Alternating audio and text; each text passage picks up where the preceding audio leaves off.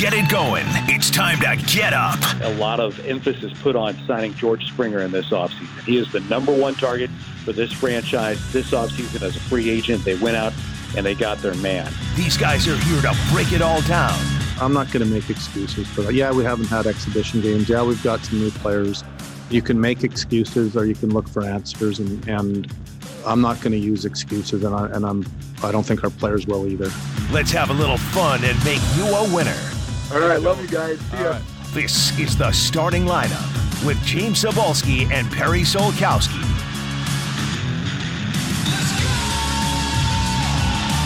Rise and shine, Metro Vancouver. It is game day here in the city. The first game day at Rogers Arena in 10 months. But we got a game tonight. What's going on? This is the starting lineup here on your home of the Canucks, Sportsnet 650 on this Wednesday, January the 20th. James Cybulski here, Perry Solkowski there, Greg Ballack on the other side of the glass, kicking it with you until 9 o'clock this morning. Pair, it's been a uh, what a start to the morning for some people already celebrating as somebody's out of the White House. The Jays just spent $150 million on a player in George Springer, which is the equivalent of six Skydomes or Rogers Centers that they bought 15 years ago. And it is Carey Price and Elias Pettersson ready to collide at Rogers Arena for a real National Hockey League game tonight, man. It's all happening. Uh, one guy's leaving the White House, going up the Rivers. The guy with the last name Rivers has retired in the last 10 minutes from the NFL. Uh, Philip Rivers just saying goodbye. I saw a great tweet that said Philip Rivers is calling a career to finally just start a family. What does he have about 10 kids already? It's all happening. You know what's crazy? March 10th, the last time the Canucks played, that was the Canucks telethon night which I was involved when with Scott Rintoul and you know uh, members of the organization. I had dinner uh, in the in the Canucks kind of front office area with several of the members there, and at that point there was just kind of this little cloud of uncertainty above you know what's going on with this coronavirus and ask someone in the organization okay so what's the setup and they go well with the nhl it's the old plan for the worst and hope for the best man, even at that time, who would have thought this was the worst? We would wait this long, see what's happened. But they're back in the rink. Uh, they're back with no shortage of storylines. They are back with an old friend, uh, with one of the greats that this province has ever put out. A couple of them, in fact. In fact, three of them, if you look at Weber, Price, and Brendan Gallagher. It's going to be a lot of fun, and you don't see them watch James. Three and four for the Montreal Canadiens. It's going to be no. This is you know the the sad thing about this is that this is typically one of the hottest crowds of the year at Rogers Arena, oh, right? Yes. In, in, a normal situation, you know, Leafs fans, Habs fans, when they roll into the barn, you know, the crowd is split you know, being there last year before the pandemic kind of shut everything down, but man, that was a hot crowd. When the Habs roll in, you get about 8,000 Montreal Canadian fans, and they are loud and boisterous and ready to take over Rogers Arena. And then you got the 10,000 plus Canucks fans that have kind of drawn that line in the sand, trying to hold the line, right? You know, it's like a little battle on the field within the crowd of, hey, no, no, this is still our place. This is still our building. We got to protect our house. And you just have a hot crowd. And, and we don't have that tonight, but I will say this this is the best Montreal Canadiens team that has rolled into Vancouver in years, pair and they are off to a very good start after making huge changes. As much as we talk about the changes that the Canucks made, and some people looking at, well, you know, chemistry might be an issue for this team trying to find their way here early in the season. Montreal Canadiens, they're ready to roll. Their only loss was an overtime loss to the Toronto Maple Leafs last week on opening night. But man, this team looks stacked between the pipes, on the blue line, and even up front. No shortage of offense. Surprised it's happened that quick, but yeah, they should be in the conversation. And here we are. We're just we're a week in. It's now a week from from opening night. Um, I, I, watched a lot of the Colorado Avalanche play the Kings yesterday, and on the power play, you're just going, okay, this is ridiculous how this team can throw the puck around. But I think from from one through four, as far as lines are concerned, the size of the defense, and then we know Carey Price. What will be interesting tonight is yes, you need a bounce back game from the home team, but I think for the first time, you're also going to see for a Hoglander, especially, but Pettersson, man, that's a big pretty mobile defense. And it's not like you can say the Edmonton Oilers, a little bit more for the Calgary Flames, are a physical hockey team. And I don't think you think that it's going to be, hey, you know what, this is going to be physical. Everyone's hitting everyone. It's still taking a while for the bodies to get used to it.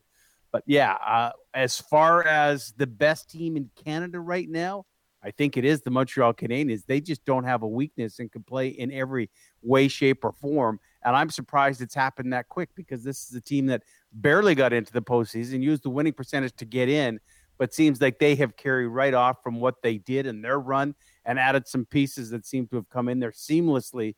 And if you give Carey Price a little bit of rest, yeah, they're going to be someone to be reckoned with. I can't see them of everybody. You can make a case who could fall out where they're going to fall in their face. I don't see it happening with the Canadians this year.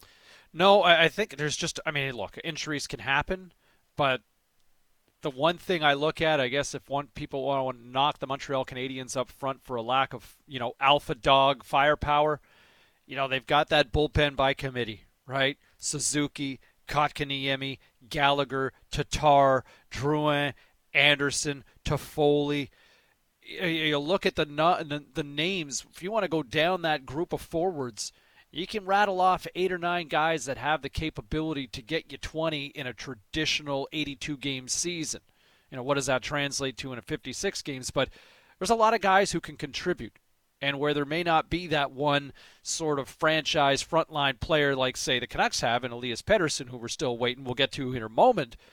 But the Habs, I think, can spread it out where they don't have to just lean on one particular guy, where, you know, the Canucks are a little more top heavy with their top six, who, you know, when you look at that top six pair, and this has been the focal point of the past week, and, and particularly the last, what, you know, 36 hours, 48 hours here now with the Canucks kind of scuffling the way they've been, you know, they just they need more offense from those guys, right? I mean, one assist in four games for Elias Pettersson. You know what? The Canucks aren't going to win a lot of games when that's kind of the case, right?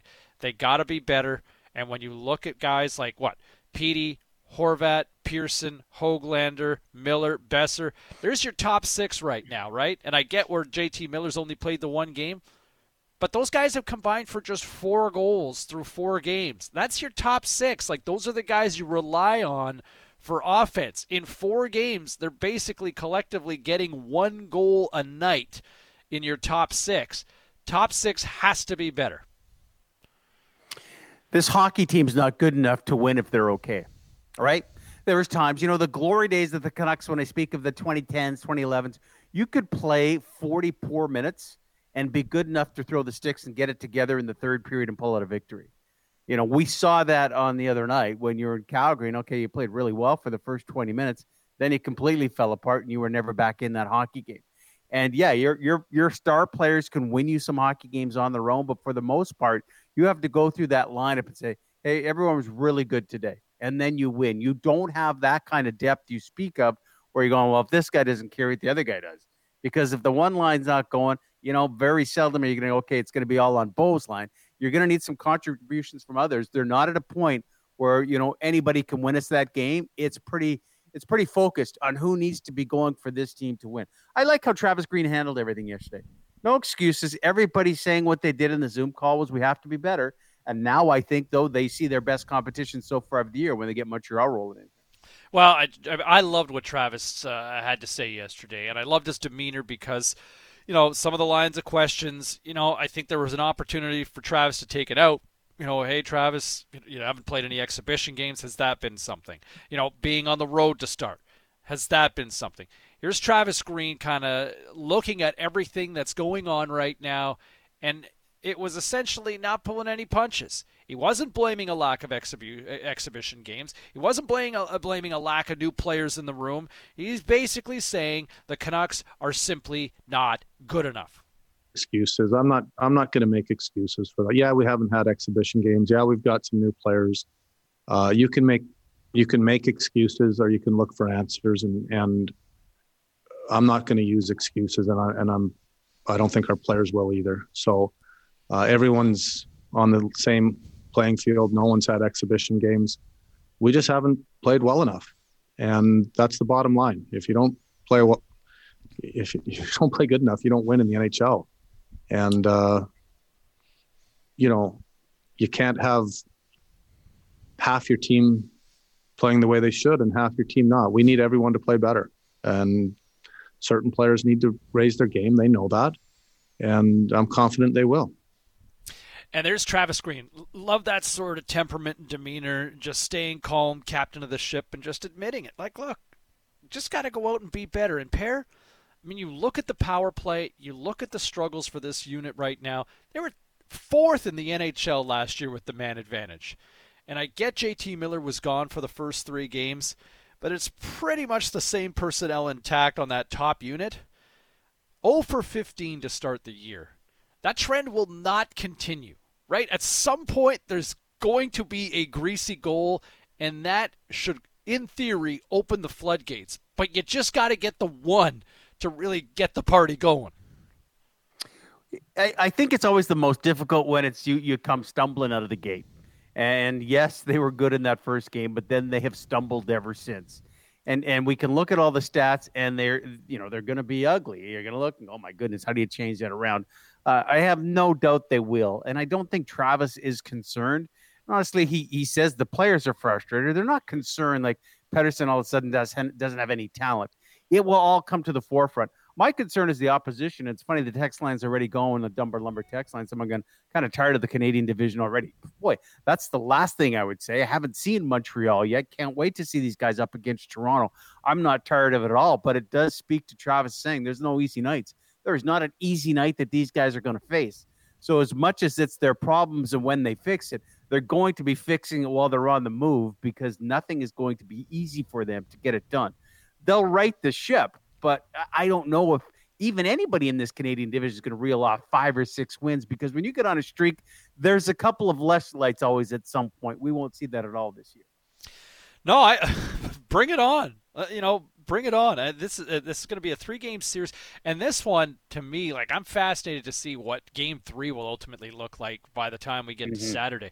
Right? You know the Canucks are going to be better tonight. You know that there's a sense of urgency.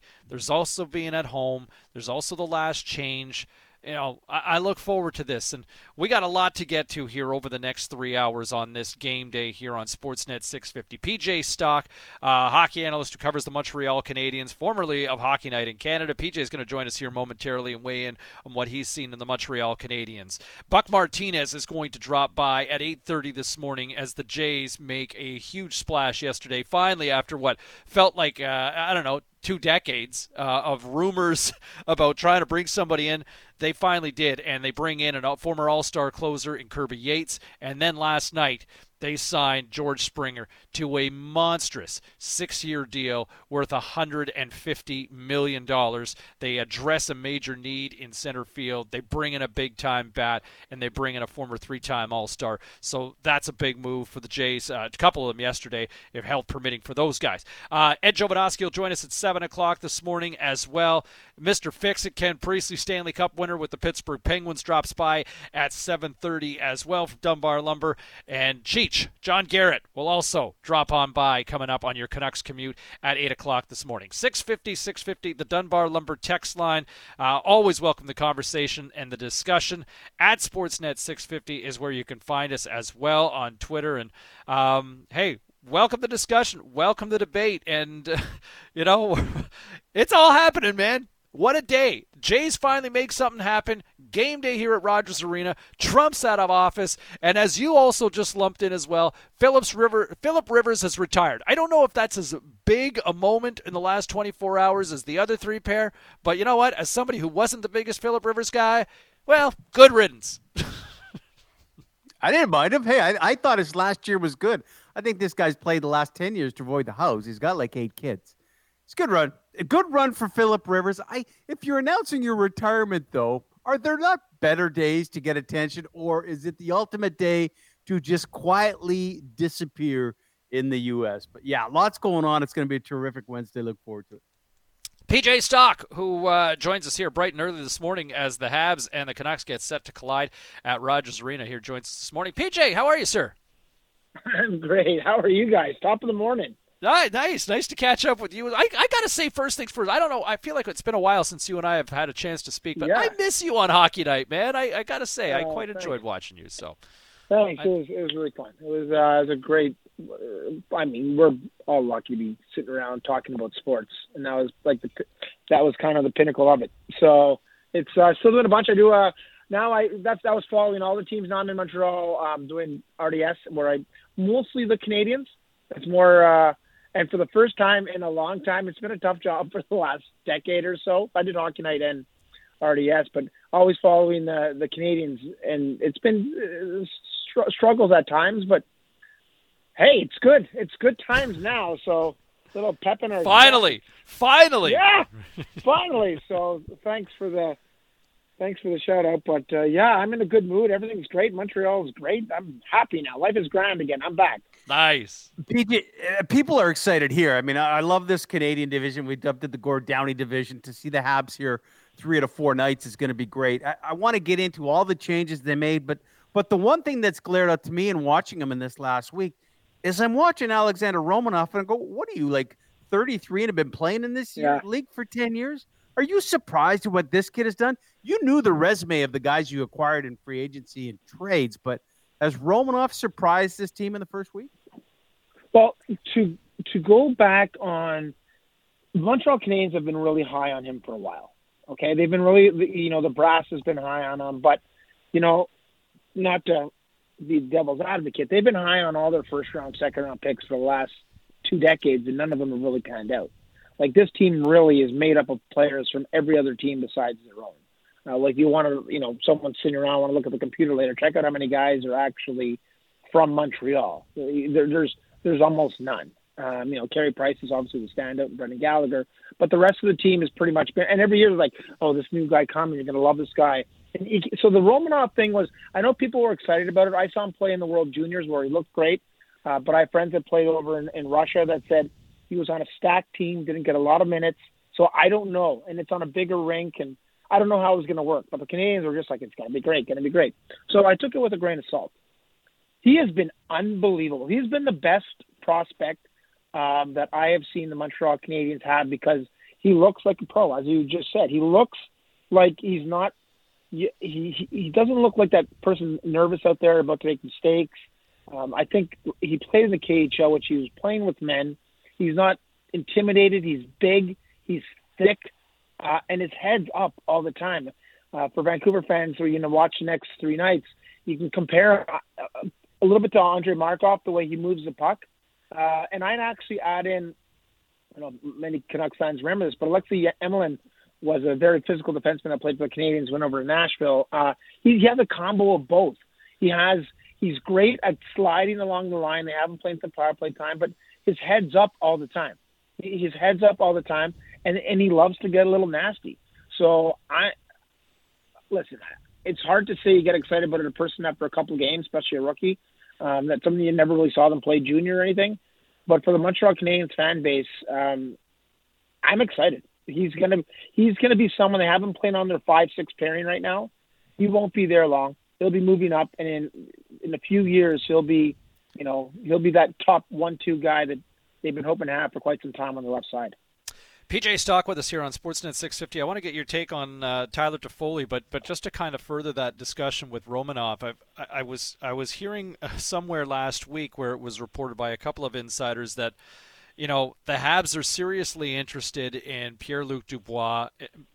PJ, you know I don't need to go on with you in terms of the quest yeah, for that missing French Canadian star in Montreal since Patrick Roy left town. 200. Yeah, and so let me throw this at you. I mean, Romanov's name's come up as a as an untouchable in, in sort of trade rumors and that, but I guess how much do you push in for somebody like Pierre Luc Dubois when you know what you've got in him? But man, like Suzuki's starting to look like something who might be. He may not have the size, but he looks special. And Kotkaniemi all of a sudden is, you know, kind of had that eureka in the, last summer in the bubble. And Romanov is like, how much do you give up to get somebody like that, or or do you? Uh, the, and that's the talk that's been around because it's he's a francophone uh, and Pierre Luc, and he's, you know, I'm sure this is one of the places, and no one knows why the players are leaving uh, Columbus, but uh, it's a bunch of them want out. He's been the, the latest one, and Montreal has been one of the places. And if the Canadiens had started off, um, not, I mean, we've only played a few games, we only played three games, but five out of six points. If they if they didn't start off as hot, it would be something that everyone would be questioning a lot more. But as the the mentioned the players that you just mentioned, um, you know, they're they're all having great starts the season. So it's really hard to say, well, we really need this guy. In the long end, for the Canadians to be successful, they need a Pierre Luc Dubois. I, I really do think. I think you need. You look at the Canadians players that they have, and I think he's a He's a little bit. He's a better Danault. He's that center that isn't always the flashiest in Pierre Luc uh, Dubois, but he's that 200 foot center that you need to be successful. He's the Bergeron. He's the the Kopitar. He's the Toews. You know, they might not get all the points, but they shut down a lot of the other teams' uh, superstar players and can still get points. And if you flank him with some offensive superstars, they are just that much better. Uh, he's a young kid, and like you said, Frank is one six two, two hundred pounds. But uh, what do you do? Suzuki looks unbelievable. Romanov looks spectacular. Kotkaniemi, I think, I think Kotkaniemi, Kotkaniemi potentially the ceiling could be higher than Suzuki, only because of his size and, and his the way he plays. But man, 6'2", 200, center that plays 200 feet. It's tempting. Last, it's tempting. It's really tempting. it's really tempting. But I, I, it's hard to do it, you know, three games in uh, and even talked about it because, uh, like I said, I'm never excited about the Canadians, even being an ex-Hab. Um, but because I just, I just, I thought they kept missing sandpaper. They kept missing that work ethic in some areas, and uh, like I said, it's a great start to the season this year. Lots of great things to look forward to. It's almost unfair that we judge so much on the three games that we've seen, four games in the Canucks' perspective. But there was a lot of eyes when the money was handed out to Anderson and to give Josh yep. that kind of coin going, boy, it's been a year since you've seen the good side of him. I'm not going to say there's a sense of relief in one week of hockey, but there must be, all right, that's exactly what we hoped we would get when number 17 gets on the ice and what he's done. Because you mentioned sandpaper, PJ. Like he's got it and he's got an abundance of skill. Um, is he off to the perfect start as far that as far as the organization is concerned? It's you know the first game he just everything he did was right. Uh, there's a lot of pros with him. I think the big question mark was last year. He, he had what a goal, three assists. Now, for me, that's a great season. I think that's a great year. One goal, three assists. Those are great numbers. That's that's I made a career out of that. Um, so I thought that was great. Uh, it's just he's then he's injured all year, and then the Canadians signing him right away and giving him a long term deal after he had serious uh, surgery on his shoulder. Yeah, you know how is he going to be? Uh, and then he just comes out the first two games, and he what he does is he adds depth to the Canadians up front. It's like uh, Brendan Gallagher is every team's dream. You know, it, it, it's just, you know, you just wish he was six three and two twenty the way he plays because it takes its toll in games sometimes and over a season. But it just doesn't stop. But there's not enough of him on the Montreal Canadiens. They've added guys to the lineup right now that can bring that on different lines. And Josh Anderson was exactly that in the first couple games. Though in the last game, he got hurt. So we don't know exactly how bad it was, but it was his third, second shift in. I was watching where he threw a pretty, pretty big hit. Third shift, he came out and was a little off for a couple of shifts, and he went down the hallway. Uh, there's been no real talk about it. Maybe you guys can do, you know, you watch the next game and see if there's anything. But, you know, he's coming off major surgery, not playing a ton last year. Um, mm. It's a it'll be interesting to see how he, how he is in the next three games against you guys. Um, What's going on with you guys, by the way? Timeout. Let me throw oh, this back at yeah. you guys. like I, I, I look at you know everything we, you guys and I do is comparables, right? Like you guys, all we do is comparables, and it's hard to pick who's going to win here, who's going to do that. But when I think of young cores in the National Hockey League, there, there isn't many better than Vancouver. Like, like every year your your your your young stud is up for rookie of the year, and if they don't win it, they're they're second. But yeah, slow start. Like it's a slow start for a lot of those guys. Um, like, what's give me something. Well, I mean, you can look at special teams. I mean, I mean, look at look at spe- look at special teams right now, PJ. I mean, they, they are they are the worst. They're probably the worst collection of special teams you'll find right now in the National Hockey League, where they've had 15 power play opportunities, not a single goal to speak of. They've had they've given up 21 power play opportunities to the opposition, and they've given up seven goals. I mean, I think it kind of starts and ends right there. Goaltending's been fine, but you know the franchise players got one point in four games, and for the first time, pair this is what the first time in three seasons that we've kind of questioned Elias Pettersson, or at least go, what's going on? Well, it's the first time he's found a slump, and I think he's going. Not that they thought it would be easy, PJ, but I mean, you know, you've played the game. They had so much confidence after the playoffs were over and how they performed in the bubble. Um, I, I, think that work ethic and getting it going, it wasn't going to be sticks on the ice and we're going to get wins. Uh, they played a really good 20 minutes against Calgary, and they were good opening night against Edmonton. But since then, and if the big guys don't go in, it's taken a while for the veterans in their bottom six to contribute. So it's going to be fun tonight, the way the Habs are rolling and how everybody here in Vancouver is going, okay, this is crazy, man. We can't afford to lose ground in this division. Uh, but as James said, you just want to look at you can't kill a penalty and you can't score on the power play, albeit throw the puck around. That doesn't get you any wins in this game while you're trying to find your legs. Two things with Pettersson. I I, I love him. Like like I said, I love the, the young nucleus that you guys have in Boeser and Horvat and Hughes on the point, and you know. But I'm stuck with the slash. Uh, it was last game. Um, yep. He's flat. Monahan. Yep. Monahan. Yep. So I played with um, a young Joe Thornton, and some of the veterans on the team used to tell Joe, Joe, like every now and then you got to do something stupid. You got to do something stupid to. Cr- cr- it was a different time, right? Joe would cross-check someone in the face and normally get suspended for a game back then, but it would create a little bit of space because you just don't know what Joe's going to do sometimes. Now I'm looking at that Pettersson slash, and I'm like, A, it's a player that's really frustrated, or it's B, he's taking that next step to kind of say, give me my space. So I, I'm hoping it's not a player that's getting too frustrated, um, because you, like you said, you you shut him down. There's you know one of the what, what cliche straws that stirs the drink. Yeah. Um, you know, mm-hmm. you and you see what happens he's off his game. He's not playing. The power play is not working. The penalty, and just kind of has a, a, ripple effect. But I, I, I didn't like that slash because I, I, I, was worried that he's frustrated. But at the same time, I didn't mind it, like because it's to another player that he's head to head with all the time.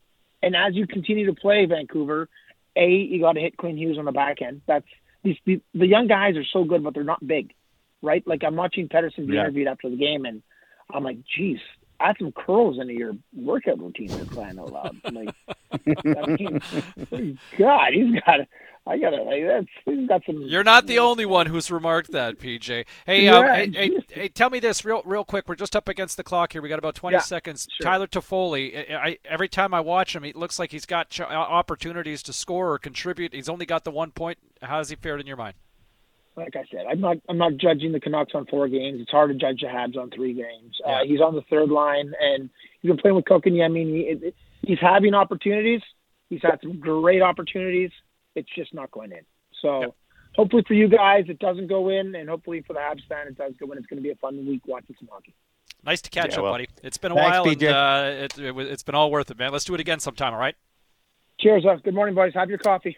but I hate coffee. That's a Montreal thing. Yeah, Just me too. kidding. All right. Uh, PJ Stock uh, weighing in on the Montreal Canadiens. Uh, great to catch up with PJ. Uh, all right, Pair, we're up against the clock. Let's get back into it. Our Sportsnet 650 Twitter polls on fire already. We'll tee you up with that in a moment. And we will also dive in as the Jays seem to be pushing their chips in for 2021. That and all that, much, much more on Game Day. Your home of the Canucks, Sportsnet 650.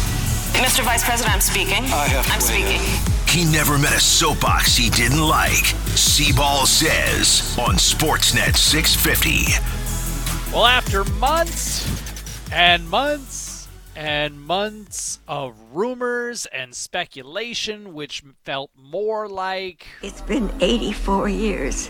the Blue Jays finally went fishing this offseason and reeled in a haul Tuesday night, landing three time All Star center fielder George Springer and former All Star closer Kirby Yates. Hit the music! Okay, okay, Blue Jays, Jays, let's play ball. Now, Springer fills a major void at center field, but he also brings a big bat as well, hitting 39 home runs in 2019, and, and that was despite missing 40 games.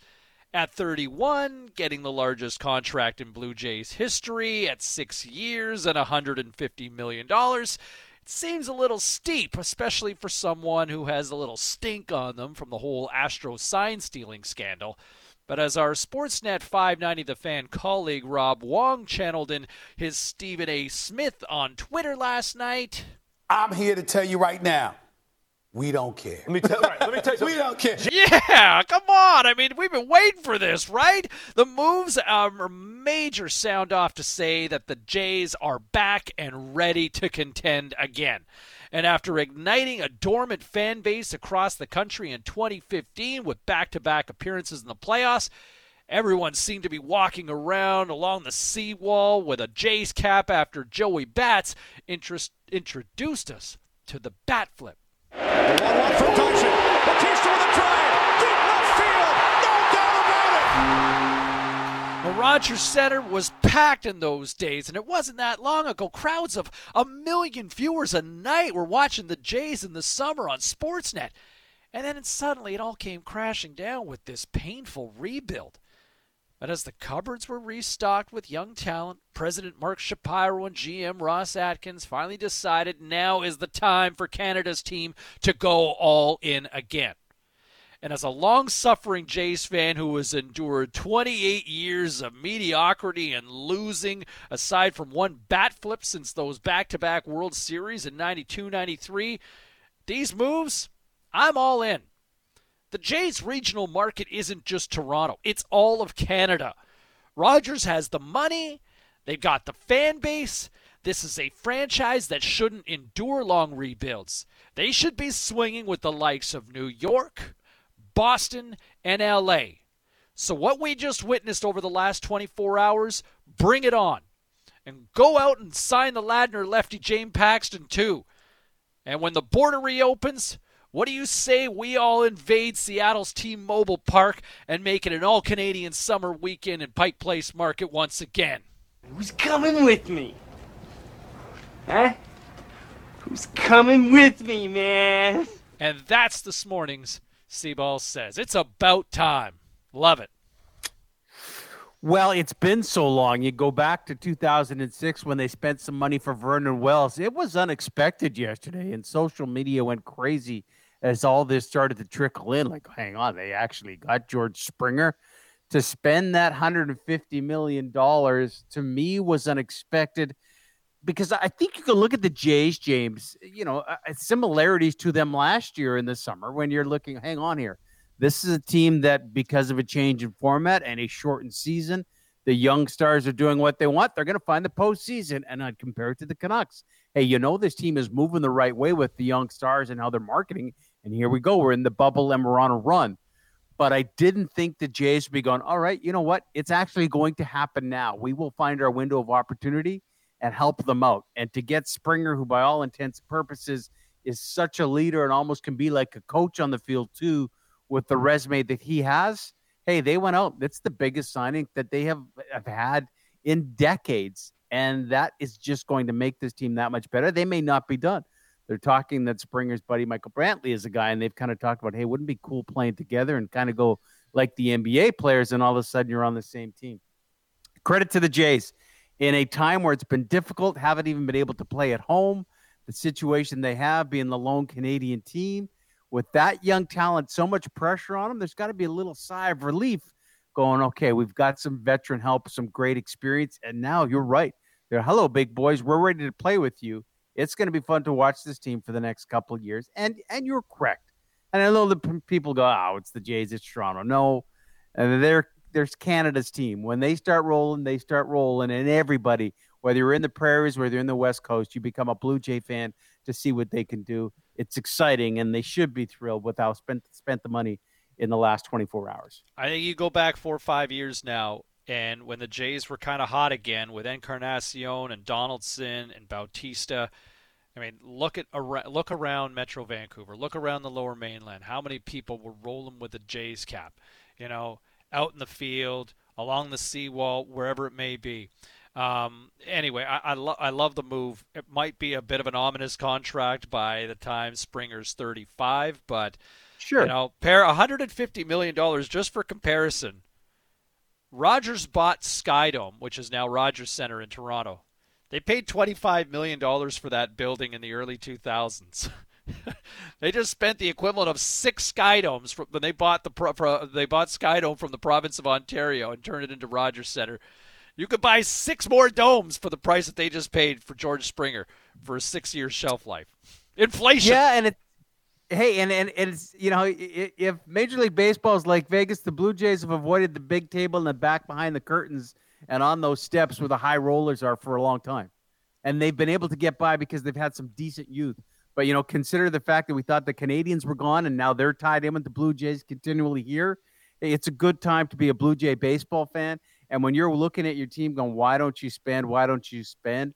I mean, you just get disappointed. Same old, same old. And in a 24-hour period, they just said, "No, not same old, same old. We can talk about all the prospects we want, and we are good." And now they've got the help, and they've got it in the form of a World Series MVP.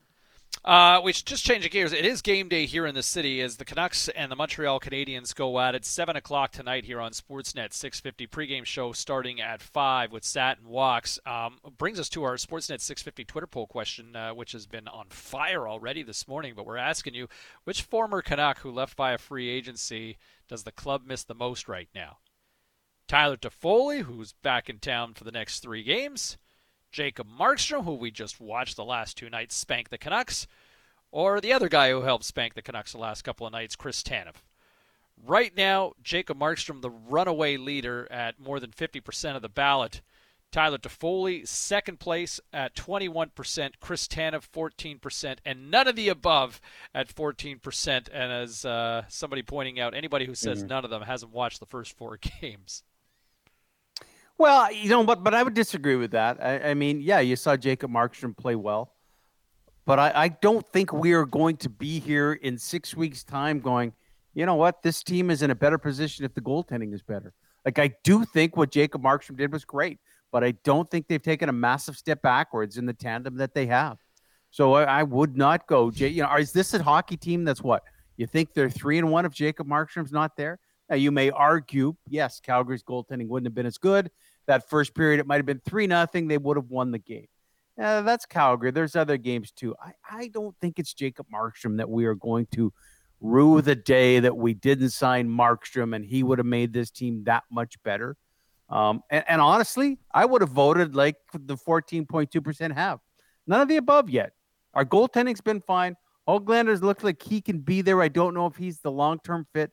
Eh, Chris Tanev, great, but it's all for that kind of money, no, I, I am to say they're okay. If this is a, if this team's 500, I think they're okay. I'm to agree with the none of the above. That just wait patiently for them to get in sync, and they will be okay. And money wise, trust me, next year they won't have missed any of these guys because of the money they've saved. I'm going to agree with what Jay and Ladysmith is uh, messaging in on the Dunbar Lumber uh, text line at 650 650, and Jay kind of saying I think they missed Tanev the most. Goaltending is going to do just fine, which we've seen so far. Lost a lot of shot blocking and power when Tanev went to Calgary, and I think that penalty killing unit right now could use a little stability with Chris Tanev, and I think that's a big glaring hole in the penalty kill right now. Um, you know, will they ultimately stabilize things? Probably, but I would say for the now, my vote would be for Chris Tanev. All right, 644. We'll get into this with Ed Jovanovski much more. It is game day. Habs and Canucks first of three going down this week here at Rogers Arena here in Vancouver. Looking forward to that here on your home of the Canucks. Plus, in a moment, no BS, just straight up PS here on your home of the Canucks, Sportsnet 650. He always tries to be ahead of the game. Harry was in front. Finding stories that matter Sort of. We call BS. You want answers. I want the truth. It's not BS, just PS with Perry Solkowski. Time for a little uh, PS leading away some of the things that aren't making big headlines, but they are stories. And we begin by a minor trade yesterday in the NHL. A lot of people maybe didn't think about it. Cole goes for Pateryn, uh, Colorado, Minnesota, the team's exchange. So veteran D's move but you got to realize what the reason was. Oh no, it's tennis.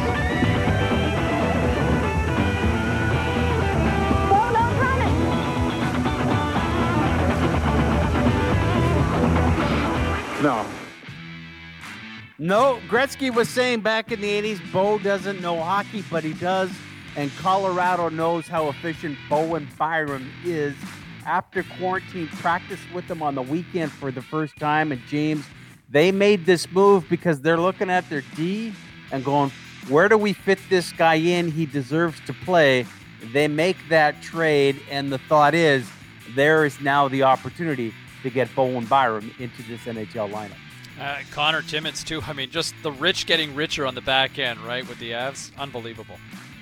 Oh, watching them yesterday, watching Cole you're just going, kidding me, man? Have you've been doing this for 10 years? It's crazy how good he was and how he played. Good luck to Bowen Byram as we see if when if and when he gets his NHL opportunity. Uh, P.S. Success is measured in different forms. West on a drive. Gets it to go. Delonte West having a terrific all-around game. Yeah, there was a time Delonte West was the man on the court, played great NBA ball, but then he hit the skids, ran into substance abuse problems, was living on the streets. Delonte West, Mark Cuban actually went and sought him, tracked him down, fan him, found him, talked to him, talked to his mom, and convinced him to go into rehab. Yesterday, Delonte West said he has found a job, grinning ear to ear. He is actually working at the rehab center, James, that straightened his life out. That's a great story. Uh, and, you know, you think like he was a prominent player and teammate alongside LeBron James at one. And uh, I remember covering LeBron's return to Cleveland. You think about how personal that was for Cavs fans and how hostile it was before the Heat kind of kicked Miami, uh, kicked Cleveland's, you know what.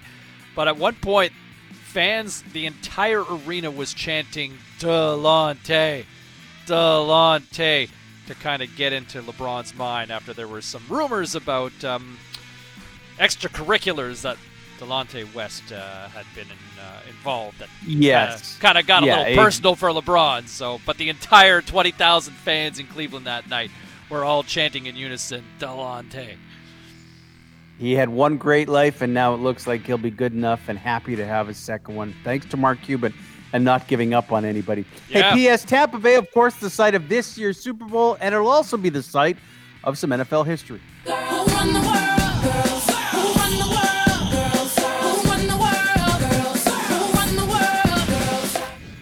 Announced yesterday, Sarah Thomas becomes the first female to officiate a Super Bowl game. She is part of the officiating crew. She will be the down judge in the Super Bowl game. That's the official that looks for encroachment penalties, offsides, uh, forward progress of the football. She's been with that job and a down judge since 2017. Deserves it and gets it. And considering this year we had Sarah Fuller, the first female to play in the NCAA, kicking an extra point. Sarah Thomas, who's a regular and you see quite often now, uh, gets the call and will be working the Super Bowl as part of the officiating crew. James, you and I are in a world of girls. Well done by Sarah Thomas. Yeah, you know what, man? Like you're a father of daughters. I'm a father of daughters. Uh, you love to see these role models and, and these stories. And Sarah Fuller, as you alluded to from the NCAA standpoint, uh, she was uh, invited to take part in the uh, Yes. inauguration ceremony uh, later on today in Washington D.C. as Joe Biden officially gets sworn. Trump is out. Biden's in. P.S. Uh, if you can't beat them, join them.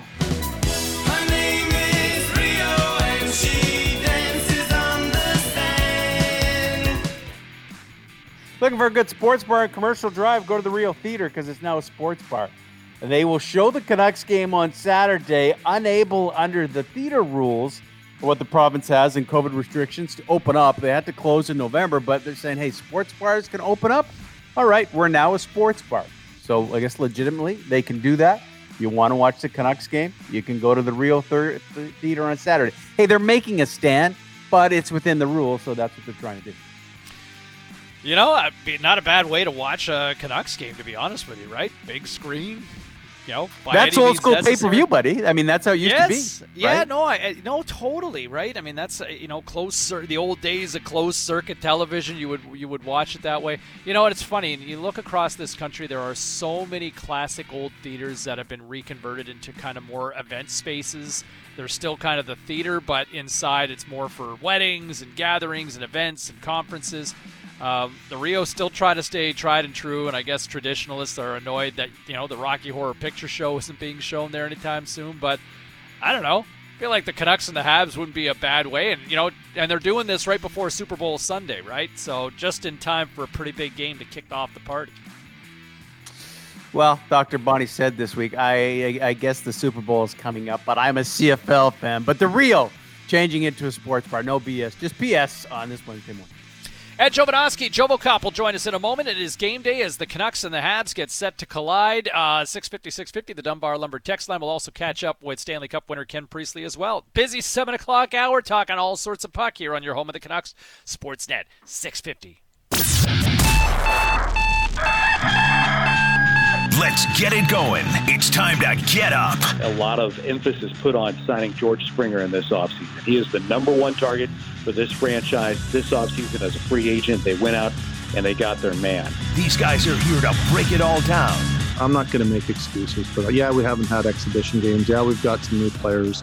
You can make excuses or you can look for answers, and, and I'm not going to use excuses, and, I, and I'm I don't think our players will either. Let's have a little fun and make you a winner. All right, love you guys. See ya. Right. This is the starting lineup with James Cybulski and Perry Solkowski. All right, seven minutes uh, or two minutes after seven o'clock. One of these days, I'm going to learn how to tell time. What's going on, everybody? It is game day in the city. 12 hours to puck drop as the Canucks playing their first home game at Rogers Arena since the middle of March. James Cybulski, Perry Solkowski will be joined by Ed Jovanovski here momentarily as uh, the Canucks will try to get back on the winning track after losing three straight and a lot of concerns uh, with the team right now, pair, and no shortage of areas to, for improvement. Whether you want to look at the penalty killing unit, whether you want to look at the power play, misfiring stars like Elias Pettersson. Uh, it could use a lot of tightening up in a lot of different areas, and I think that's the encouraging sign that you know it's not like this team has played their best. There is definite room for improvement here from what we've seen through the first four games. We'll get to uh, Ed Jovanovski here momentarily as well uh, with Jovocop. And, and I want to play a clip before we get to Eddie here with Travis Green. And there's been a lot of discussion about Elias Pettersson and his struggles. Look, the guy's got more penalties than he does points right now. He's got just the one assist through four games. And this is the first time I think a lot of us have kind of sat up and said, Petey, what's going on here? Here's what Travis Green had to say with respect to Elias Pettersson's struggles we can make a big deal out of it or or call it for what he, it, it is. Like, is he frustrated a little bit? Sure. Um, which is, you know, I, I don't think that's a terrible thing. It shows that he cares. It shows that he wants to do more. He wants to play better. Um, would he like to probably change how he handled some of the frustration and, and not taking penalties? Sure. But that's, he's still a young player in the league. Um, he's learning. Much like a lot of guys on a team. Every year is a new year. Every year it's equally as hard to win as the year before, and and you know you're going to learn more as you go as a young player in the league. But I don't think we need to over uh, play uh, him getting frustrated. It's players do get frustrated, and that happens. And um, he's still learning, and he'll be better.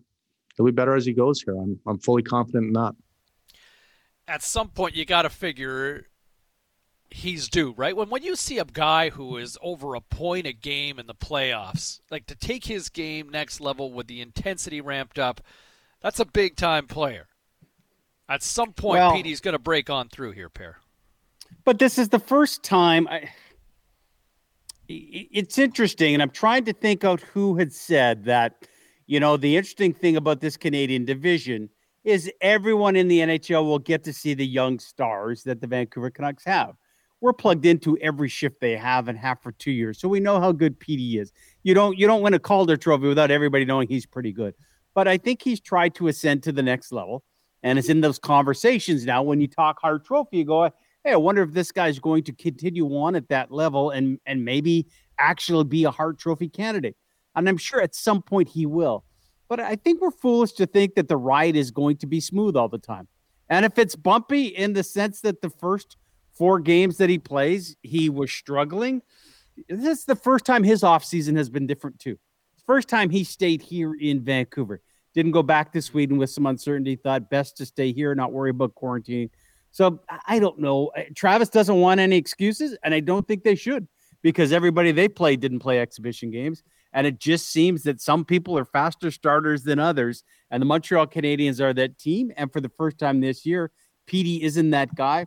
I don't think there's concern, but I, I do think we will see a dogged determination, even to a different level by by Pettersson tonight, and hopefully by this entire team, because they're not good enough to just go out and win. There's no off night. Someone on the Dunbar Lumber text line texted in something going, I'm, I'm wondering if we're getting to the point where teams may think the Canucks are the off night. Yeah, that's the worst case scenario. So we'll see what they can do against what I think is the league's hottest team and the best team right now by by how they've been playing in their first bit and a deep team in the Montreal Canadiens. Let's bring in Ed Jovanovski, former Canucks All Star, who joins the fold here on this uh, game day as the Canucks and the Habs get set to drop the puck later on tonight here on uh, Sportsnet 650. Jovo Cop, how are you, man? Good morning, guys. Morning to you. well. Uh, tell me this: At what point do guys in the room take notice of when your big gun's not firing? You know, in, in a case of Pettersson, you know, does it worry the group, or do guys not pay too much attention to that? Um, I don't think guys, you know, really focused on that. I, I think everybody in situations when you're struggling, um, by committee, you you know you find a way to to scrape up a win. But it's up to the individual to kind of you know continue working hard. Um, in this situation, I mean, it's frustrating because you know a star player is not getting much room. He's taking penalties. You know, they're not winning. Everything kind of culminates, and everybody's you know not feeling the right way. And, you know, especially in his position where he's looked upon to contribute offensively, uh, it just starts weighing on you a little bit more. But, uh, you know, being a young player, I, I, think you fight your way through these situations and you have the support of your teammates. So, um, no, I, I, I don't think so. To answer your question, I don't think so. I think it's you know up to each guy to kind of get himself through it, and and what does that is everybody kind of pitching in and doing their thing, and hopefully get a win. Eddie, let's talk in general. We haven't talked to you since it was opening morning. Um, so they've played four games since we spoke. What have you made of the efforts put forth by the Vancouver Canucks? Well, it's a great first game, and and you know the following three. You know what I really watched uh, the last game, and and I saw you know excellent first period, and then you know things kind of dismantling here for for the rest of the game. Um, just trying, you know, getting away from things that you know make their this team very well is skating and and not turning pucks over and being clean through the neutral zone and uh, being disciplined. Um, you know, and having the goaltending, I think you kind of put everything together, uh, you know, give you the best chance to win. But um, Calgary really poured it on in the second and third period, you know, of last game, and Markey was excellent. No, I mean that's that's a team that looks like they're clicking with some momentum. Where, you know, I guess when you look at from a special team standpoint, you know, Calgary's taken advantage last, uh, you know, on Monday night. The Canucks now 0 for 15 with the man advantage I guess I'll ask you this because you spent a lot of time with the man advantage uh, trying to help produce. How do you fix a sputtering power play when it's the same personnel that had a lot of success before?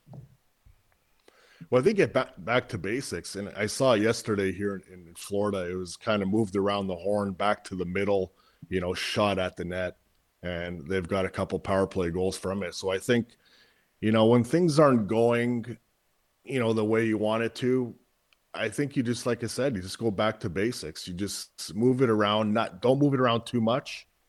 You know, not too many passes, just get it, get it to the net. And then when you kind of show that shot presence, you know, other areas will will open up and you can tic-tac-toe it around. But until then, I think just kind of get it to the point, uh, get it to the net. And I know that's, you know, something throughout my career when when the power play wasn't going um, that was the message we got from from the coaches that were running the power play. Um, just got to get it back to the point or the half boards, get it to the boards, get good net pre, uh, net front presence, and hopefully one can go in. Um, there's no surprises with this team anymore. Speak to me as a a defender on the opposition when you go in, and I would imagine that whiteboard, and it'll stay the same for the next three nights for the Montreal Canadian, uh, has Pettersson's name on it. Do you think that's what he's seeing even more attention now throughout the league, and it doesn't become easier for defensemen to play a certain player when you know you get him three of the next four nights? Do you change your game a bit and adapt and go? Now I'm now I'm used to that move. Well, yeah, I think when you're when you're when you're playing these guys, it's like the mini playoff series. You know, you're playing these guys a few times. You're gonna know you're gonna get their tendencies, and you're gonna play them. You know, if, you know, certain way. But I think for for Petey's sake, I, I think there's there has to be some adjustments where you know you can make during a game, and you know one thing you can control is is your compete level, and he has that. He's a competitive guy but uh, yeah, we were talking about that last night too, uh, Perry. Is you know you kind of get in these situations, um, you know, where you're seeing a team, you know, for for a few games, um, you know, the adjustments that that need to be, be made. They might be subtle ones, but they one there there might be ones that are really important. Ed Jovanovski here on Sportsnet 650, and you know when you look around the league right now and some of the different changes, I'll tell you what. Let's start in your backyard with the Florida Panthers. And man, you talk about drama like in the first week. I mean, everything that surrounded a guy who's a, a well-liked guy within the room, and Keith Yandle, and you know, here's a guy who had one of the longest active Ironman streak, the longest active Ironman streak in the NHL, and one of the longest of all time. Um, you know, all the talk about him is he in? Is he out? Is he in? Is he out? You know, there's been rumblings about Barkov's name possibly being on the block as well. Uh, and yet they're winning games. Give us a sense of what you're seeing from the Panthers so far. Well, it's been a nice, uh, nice couple games for them. Uh, I think they they've had some adversity in both games where they've held the momentum and gave it away and and let Chicago back in into the game. And then the first game kind of ran away with it in the third period um, after they made it two two. But yesterday, you know, up three one, now down four three and you know Keith Yandle with a with an excellent point shot that squared up, uh, or Hornqvist tipped it uh, and found a way to win in overtime. So um, before heading out on the road, I think it was a big you know four points for the team to get before they head out. But yeah, it was kind of a weird week. I know you brought up the Yandle thing. I really don't know honestly what what happened there. Um, I think it was just probably kind of what we're we were hearing is is a team wanting to go in a different direction. And when you have the depth and you have that inner competition uh, of guys coming in maybe you want to give them an opportunity. But i think the florida panthers are a much better team with keith yandle in the lineup. You might need to manage his minutes a little bit. I saw he played under 20 minutes yesterday. I think it's a good number for him. Um, and he's he's the conductor on the power play I, I, mean, he sees the ice well. He's great at getting his shots through. Um, Barkov had a great game. Um, you know, for this team, I think it's being consistent and and trying to take that next step. Eddie, we didn't know what kind of hockey we'd expect. Uh, been surprised. Has been as good as you expect. As there, I mean, no lead seems to have been safe. What have you made of the first seven days? I think it's been good. You know, I, I think there's some games where I was watching where I just kind of walked away because I was kind of bored. You know, maybe because it was my fourth game watching that night. but you know, I, I, to, to, be expected. I think you know at, at some point during the game, you know, the game gets sloppy, and then at, at some point, you know, that you see the intensity ramp up. The pace is awesome. Um, you know, down the stretch. So I think as we continue to move along here during the season, I think you know the play is going to get that much better. And you know i'm just hoping that every team has the good fortune of being safe and and we continue these games. Any team impress you or just a team that kind of catch your eye that that you've seen so far? Well i watched a few colorado games. Um, you know obviously the one game where they i think they scored five power play goals. Um, i caught them late last night when i got home. Um, you know they can they they have a really deep lineup and they skate the uh, uh, skate the puck really well. And you just look at their back end. I mean, all all the you know these guys are legitimate NHL, you know, good defensemen, and um, they're kind of stacked there. So they're they're fun to watch, and um, other than that, I haven't really paid attention to. I watched the Leafs game a little bit. Montreal looks really good. Who Vancouver's got tonight, I, I think they're well rounded, so uh, should make for a fun game tonight. We uh, and by the way, it appears that they're talking Bowen Byram may be added to that blue line and make his NHL debut right. with Colorado on Thursday. Um, which brings me to Nate Schmidt. How difficult? I mean, we expect, and we've seen it with the Montreal Canadiens, all the changes that at least for the first week, you go, all right, that's that's really worked. Um, for Nate Schmidt, for a defenseman going into a new system, and on this the week in which you were traded to the Vancouver Canucks, what kind of adjustment period is there? Get to know the goalkeeper, what he wants with it, and the systems.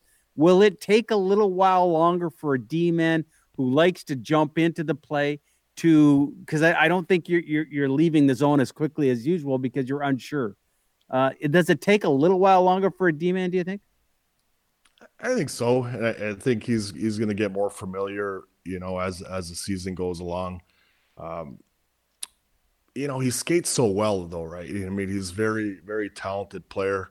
Uh, skates so well that he can skate himself out of, out of a lot of trouble with those legs. But I, I think for the most part, Perry, I, I think you're right. I, I, think there's, you know, probably another handful, you know, games more. He'll f- really feel comfortable. But he's had that. He's played with Holtby yeah. You know, so he's familiar with with him, and and I think when you look team to team, everything's the same kind of when you're going back in the zone. You know, it's it's play it or over. You know, on on on the commands that goalie defenseman exchange. So uh, a lot of it is is kind of there. You know, um, you know, nothing really changes in that area, but uh, you know, I think for him being a solid veteran uh, and just kind of getting his know his teammates a little bit more, he'll be fine.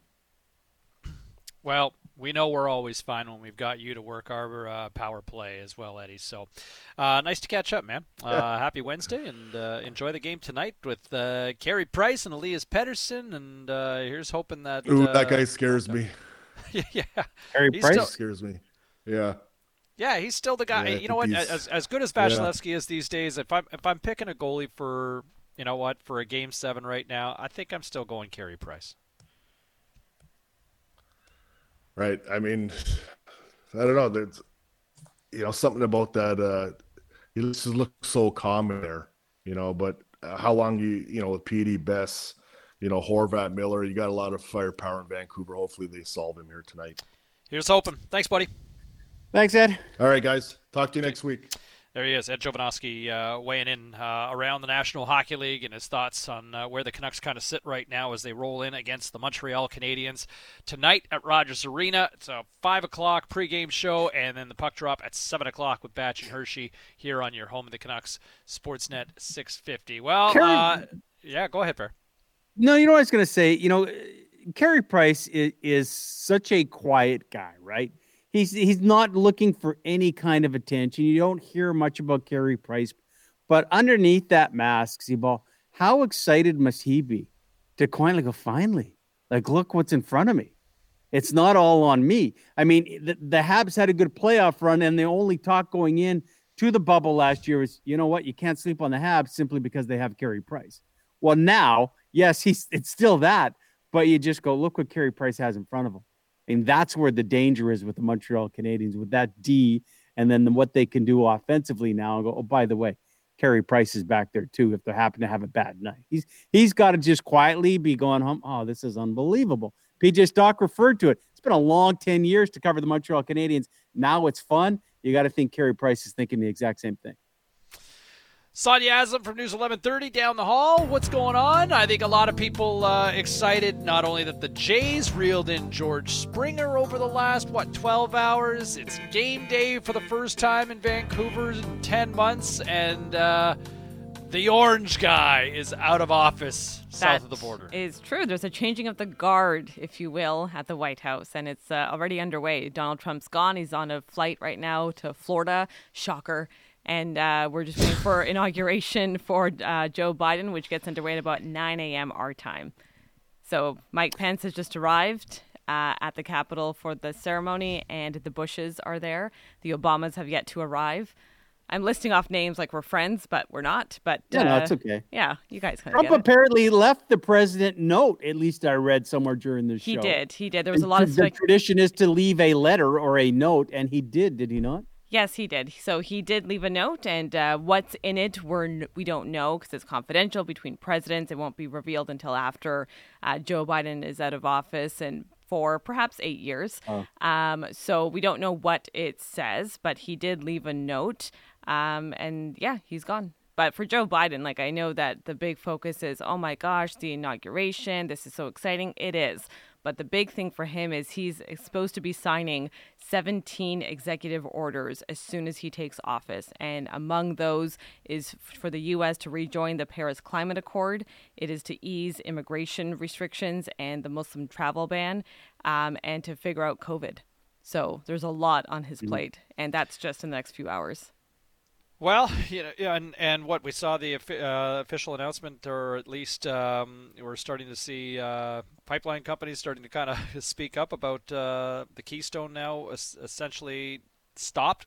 Yes. So in the last maybe I'm going to say 12 minutes, Keystone announced that they've sort of stopped all construction and any work that was being done on the pipeline. And this we knew was coming. We talked about this earlier this week, uh, and now it looks like it's sort of happening. And that is that Joe Biden is expected to completely stop the project as soon as he takes office, which again is in just a couple of hours. So uh, the fact that that's happened is a clear indication of what we already knew. And uh, yeah, and for Donald Trump's, you know, we should maybe mention him one last time. Like I said, he's on a flight to Florida. He did make one last sort of, you know, rogue, unscripted public speech, and in it, he did say a few things, but he also said he will be back in quote some form. I don't know what that means. I don't know what Mm. form, but yeah. Um, closer to home here, you know what? I, I a couple times a week I will get to the local gym, wear my mask as I go to the machines, social distancing. Every second machine, uh, you know, you can't use. Right. What in the world went on in a gym in Vancouver the other day here? Oh, you don't want to know. No, I'm just kidding. Uh, so Saturday night, it was at a gym, actually right next to our studios here at uh, Asher Broadway. So right next to Vancouver Police Headquarters, there's a gym. Uh, two people, a 60 year old man, six zero, and his 25 year old girlfriend, uh, went into the gym. They were fake coughing on people and all the equipment. They were found in a bathroom. Uh, and so they went in, they were doing this type of behavior. They were not wearing masks. They are not members of that gym. The owner came running out. He flagged down two police officers who were nearby, luckily. They went in, they found them in the bathroom, and they came out and they said, Well, we were only doing that because people were looking at us strangely. So they were handed two tickets and asked to leave. And welcome to 2021, everyone. Wow. Yeah. What possesses you someone to walk in and just start fake coughing? Well, okay, he- here's the thing. Pre-COVID, that ex- behavior is not acceptable. During COVID, are you kidding me? what are you doing? Yeah, and what are you doing? You're hanging out at a gym on a Saturday night, fake coughing. You can't find anything else better to do than be like, you know what, honey, we should go to some place where we don't belong and Yeah. just pretend like we're ruining everyone's night. And it's well, lucky in, that in they fairness, Aslam, there's not a lot to do when you get into Saturday No. night now, right? I think things are kind of closed by. Uh, 10 there's o'clock. hockey to watch. Uh, there's things on Netflix. There's I don't know. Figure it out. Are you suggesting? Uh, pe- are you suggesting people Netflix and chill then? I'm not suggesting anything Okay, of that yeah, all right, sort. this is a PG A lot of show, art. Seawall. Okay. yeah. Sometimes. Some sometimes it's true. Sometimes, but yeah, no. So they got uh, a ticket, two thirty each, so four sixty total dollars, and uh, yeah, they were asked to leave. Live and learn. Yeah, That'd be scary. Yeah, that would be scary to be in a gym. People doing it. Go, Come on, man. It is. Oh, and- that's the first question they ask you. Are you are you feeling well? Yeah, no, I'm fine. No, But and boy, even if you have a tickle in your throat and you cough, I feel terrible. Oh, I don't feel terrible. No, but then the cops even said they didn't appear to have any symptoms, but we don't know. And now they have to undergo complete cleaning at that gym because I don't know who you are. What are you doing? Like what what Yeah. what poor behavior. I have no words for that. It is completely unacceptable. Just wear a mask and be nice. This is I- not hard. I think anybody, anywhere, if you are in a grocery store, if you're outside in a public setting and somebody uh, somebody's walking around and they cough, I think everything's heightened these days. No matter where you go, if you cough publicly, you know, an You- eyebrow will be raised. You should Anywhere. see the side eye stink eye I give people in the newsroom when they clear their throat, and I'm like, "Did you cover your mouth? Is it covered? yeah, could, could you cover that, please? Is it into your elbow? Yeah, it's a lot of that going on, and it's just it's not rude. It's just safety. I need you to not, you know, and that goes for anyone. I don't care where you are, and I don't care what you're doing. Sounds like Please come- John Ackerman. oh, sorry, I just cleared my throat. well, that's strange. Doesn't sound like me, that's for sure. No, no. Yeah. Thanks, Aslam. Thanks, guys. All See you, right. Vanya. There she is, Sonia Aslam with the latest, uh, and a busy morning uh, at News 11:30 as uh, inauguration coverage uh, continues this morning on our sister station at News 11:30. But stick around with us because we got a lot more to dive into as the Canucks get set to try to shake a three-game losing streak tonight against the Montreal Canadiens. A power play that is 0 for 15 to start the season. We'll talk to former Stanley Cup winner Ken Priestlay on how you try to mend a broken power play next, right here on your home of the Canucks. It's game day, people, here on Sportsnet 650. It's time for Mr. Fix It. Brought to you by Dunbar Lumber, the smart alternative. Visit Dunbar Lumber on Bridge Street in Ladner or Arbutus in Vancouver. Online at dunbarlumber.com. Now, here's Ken Priestlay. 7:32 on this Wednesday morning. Canucks, Habs, Rogers Arena about to go down at seven o'clock tonight. I'm James Cybulski. He's Perry Solkowski, and Stanley Cup winner Mr. Ken Priestlay joins us here bright and early on this Hump Day. How are you, sir? Good, thank you. You? I'm all right. I'm all. Uh, I'll tell you what. I'm better than the Canucks power play. How about that? Ouch. How do you fix that? What do you What do uh, you do for that? I mean, you played with some firepower. You were a, you were a goal scorer at one time. You know what? Like as I said, we talked about this a long time ago. But uh, goal scorers are, are are are tough individuals sometimes, right? They're um, they go in streaks. I mean, it's it's a power play is is is a tough thing when you got a lot of guys on there, pretty much all five most of the time that want the puck, and you're trying to pick out one of them that is going to you know score a goal. And sometimes it's just too pretty. Sometimes you're just trying too hard and uh, things aren't just coming naturally. Your your breakout isn't going well. You know, it, it's tough. It, you just got to keep going, and uh, eventually, they'll find some way to to to get a goal and some way to make some chances. Uh, and everybody will be looking back at it and, and never remembering that it even struggled. But uh, you know, sometimes when you struggle, you just got to go back to the simple, basic things and get it back to the point and bombs away and see what creates out of that and if you get a lucky one, here we go. We're off the off the uh, off the streak. Ken, uh, do slumps have a bigger effect on, on people, on goal scorers, um, and teams at the beginning of the year than they would if this was game 16 and you lost game 16, 17, and 18, and then you bounce back? Simply because you've waited three or four months to get going. You've got all this anticipation, and you, you, it, it's kind of like taking that first step on the ice and, and, and you fall on your face. Does it weigh on a player more? Because certainly from a media perspective, we don't have anything good to say about his season thus far. Well, we, we as in the media side of things, I don't think there is. Uh, you know, when you pick out these little things, right? When it's going good, there's not really a lot to talk about other than how exciting it is to watch and how these guys are flying around the ice and and and look at this team. We knew all about it, right?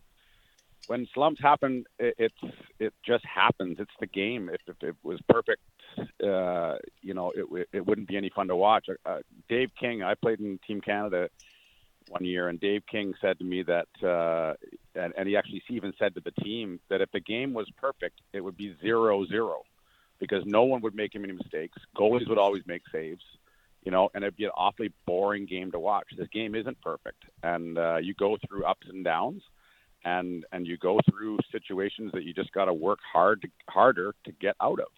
And um, believe you me, the, if the Canucks are struggling right now, um, they're working hard to get out of it. And uh, it might take a couple of easy bounces tonight. I mean, it, doesn't get any easier. Montreal's coming in, and I think Montreal's been one of the best-looking teams so far in the early season.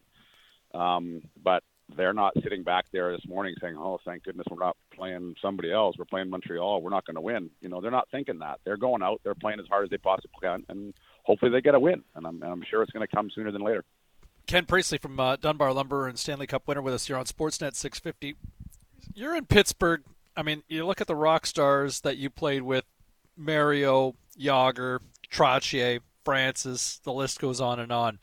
Did you ever, and I certainly don't want to put Petey in a conversation with Mario Lemieux here, but, you know, Pettersson is kind of the franchise player here. Did, did you guys ever have, a, uh, you know, times. Did Mario ever show that he was human on the ice? Like, did he ever go through a stretch where you go, hey, what, what, hey Mario, it's not happening here tonight?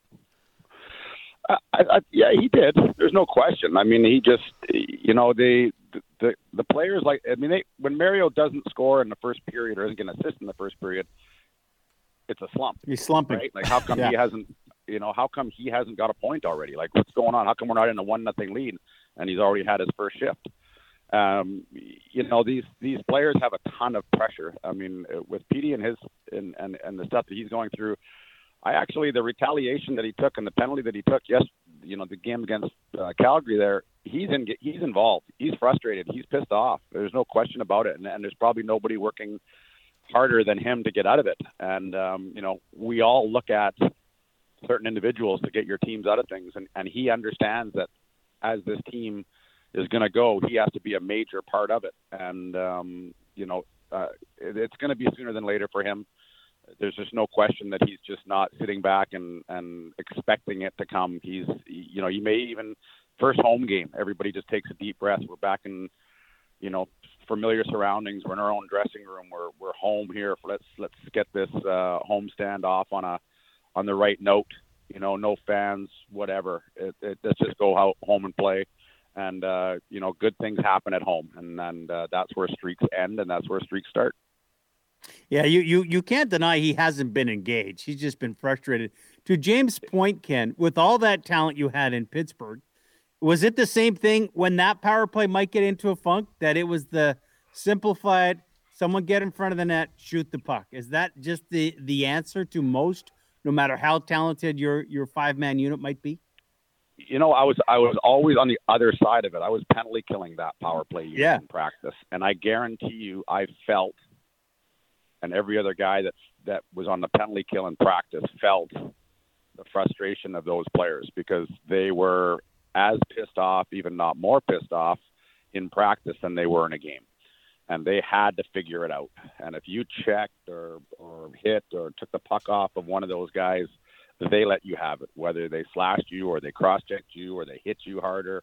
I mean, you were used to to make that power play go, and uh, they they work very very hard. And sometimes the puck just doesn't go in, and uh, it's it's hard, it's real hard to explain. But it sometimes doesn't matter how nice a play or it's perfect backdoor sitting there with wide open net, and somehow the puck just does not find a way to go across the line but it will, and uh, you just got to keep going at it and uh, and and and sticking with the process and uh, sticking with the hard work, and it'll eventually go in, and um, then you're off and, and running. You never went through a goal scoring slump, right? No, never, never. yeah, those are not fun. I don't care what uh, level you're at, whether you're playing minor hockey or whether you're playing in the pros. If you're expected to score and you go into some sort of a dry spell for a couple of games, it's not fun at all. It's the worst feeling you can possibly be if you're a goal scorer. Thanks, buddy. You're welcome. Thank you. Stay safe, guys. Nice to catch up. You as well. Thanks, Uh, Ken. There he is, uh, Ken Priestlay, Mr. Fix It from Dunbar Lumber. Visit Dunbar Lumber on Bridge Street in Ladner, Arbutus Street in Vancouver, or check him out online at dunbarlumber.com. You know, Parrot, twice this morning now, we've talked to former players that have both kind of interpreted the Petey slash that cost him $4,000 and have looked internally as to something might be there. And whether is it just sheer frustration on Petey's part or is there something more? Now, I think the body language in the penalty box would tell you that, I mean, it's just a guy who's frustrated. But PJ Stock in the six o'clock hour suggested this might be an opportunity for this guy who's starting to clear his space, saying, you know what, I'm going to take mine as an alpha dog here. And Ken kind of hinting to that possibility as well. Well, you, you you find that with the superstars going, hey, they're they're going to be in your face now. Don't let them do that. I don't know if it sends that message. I think he certainly has been engaged, but yeah, there's frustration, and I, I think there's a respect factor when you do something like that. You go, you're not going to be able to get in his face an awful lot. I think he proved that a lot in the bubble too. That i- whatever you're going to do to him, he was going to try and give it back. Um, I, I find it interesting and a really unique perspective that Ken gave us there with with all that talent in Pittsburgh. And you wonder, well, how do you fix it? It doesn't mean anything until we see them score goals in an actual game. And, and for him to say, no, guess what? Come practice time, if you're killing that penalty, you kill it as hard as you can. So so there's an interesting mix because you get a practice in and you're working on the power play because they can't score, and you're working on the penalty because they can't kill a penalty. Maybe together there'll be some symmetry and they'll figure it all out right now for the Canucks. But um, I, don't know. I, I, have this feeling tonight um, that we do see uh, the best 60 minute performance. And Travis Green said, Hey, we played a good 20 minutes in Calgary. That's not it. This team has to play maybe 50 minutes. They're good enough to take 10 minutes off in a game, and they might be able to win with good goaltending. But for the most part, these guys aren't good enough yet to throw the sticks in the middle of the ice, especially against the competition. They got to work hard and get it done for 60 minutes against a Montreal team because going 3 and 0 don't like their chances. 0 and 3 right now that seems a little more likely. Just win this three game set. Get out of here with more points than Montreal. Start climbing yourself back in the race. Well, it's a daunting test, right? Because you know you you want to use this as a measuring stick. You want to get better. You got to turn things around. There's plenty of room for improvement. But you're also talking about a team that comes in and playing really good hockey right now.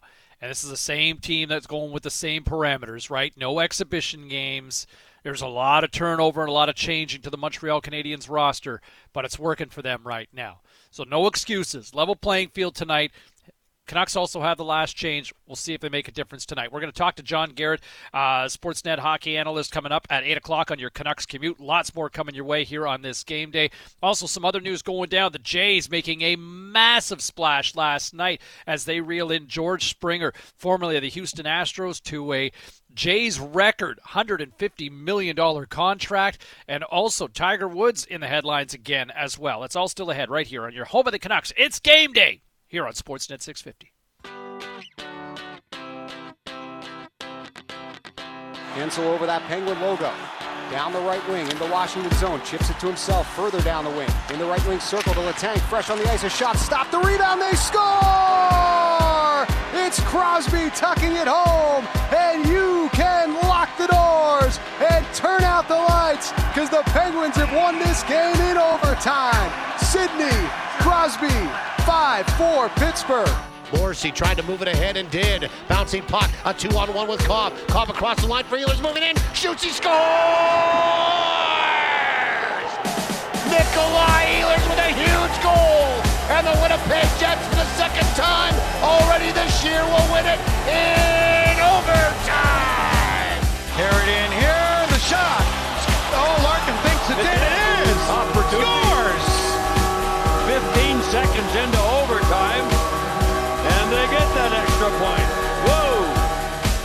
goes for Barkov. Over for a shot, and he scores! Frank Vatrano sends him home with the overtime winner. 5-4, Florida. Now more of the starting lineup with James Cybulski and Perry Solkowski on Sportsnet 650. You get a bonus point. You get a bonus point. You get a bonus oh. point four games that went to overtime last night, pair, uh, including the Senators and the Jets. Ottawa squandering a 2 0 lead. Uh, Nick Ehlers getting the, uh, the bonus point for the Jets last night as uh, the Jets take that one. On a night that there was no Tim Stützle or Patrick Laine in the matchup, uh, but lots of OT and five games on the sked tonight, including the Canucks and the Habs, and uh, also the earlier one on nationally across the country tonight. You got Connor McDavid and the Oilers against Auston Matthews and the Leafs. And James, I don't want to brag, but but you have seen my account as to how I have been uh, mm. wagering mm-hmm. and hitting things in football. I have yet to lose in hockey. Uh, yesterday, and we didn't have time. Uh, it was all. It's always been about bounce back games.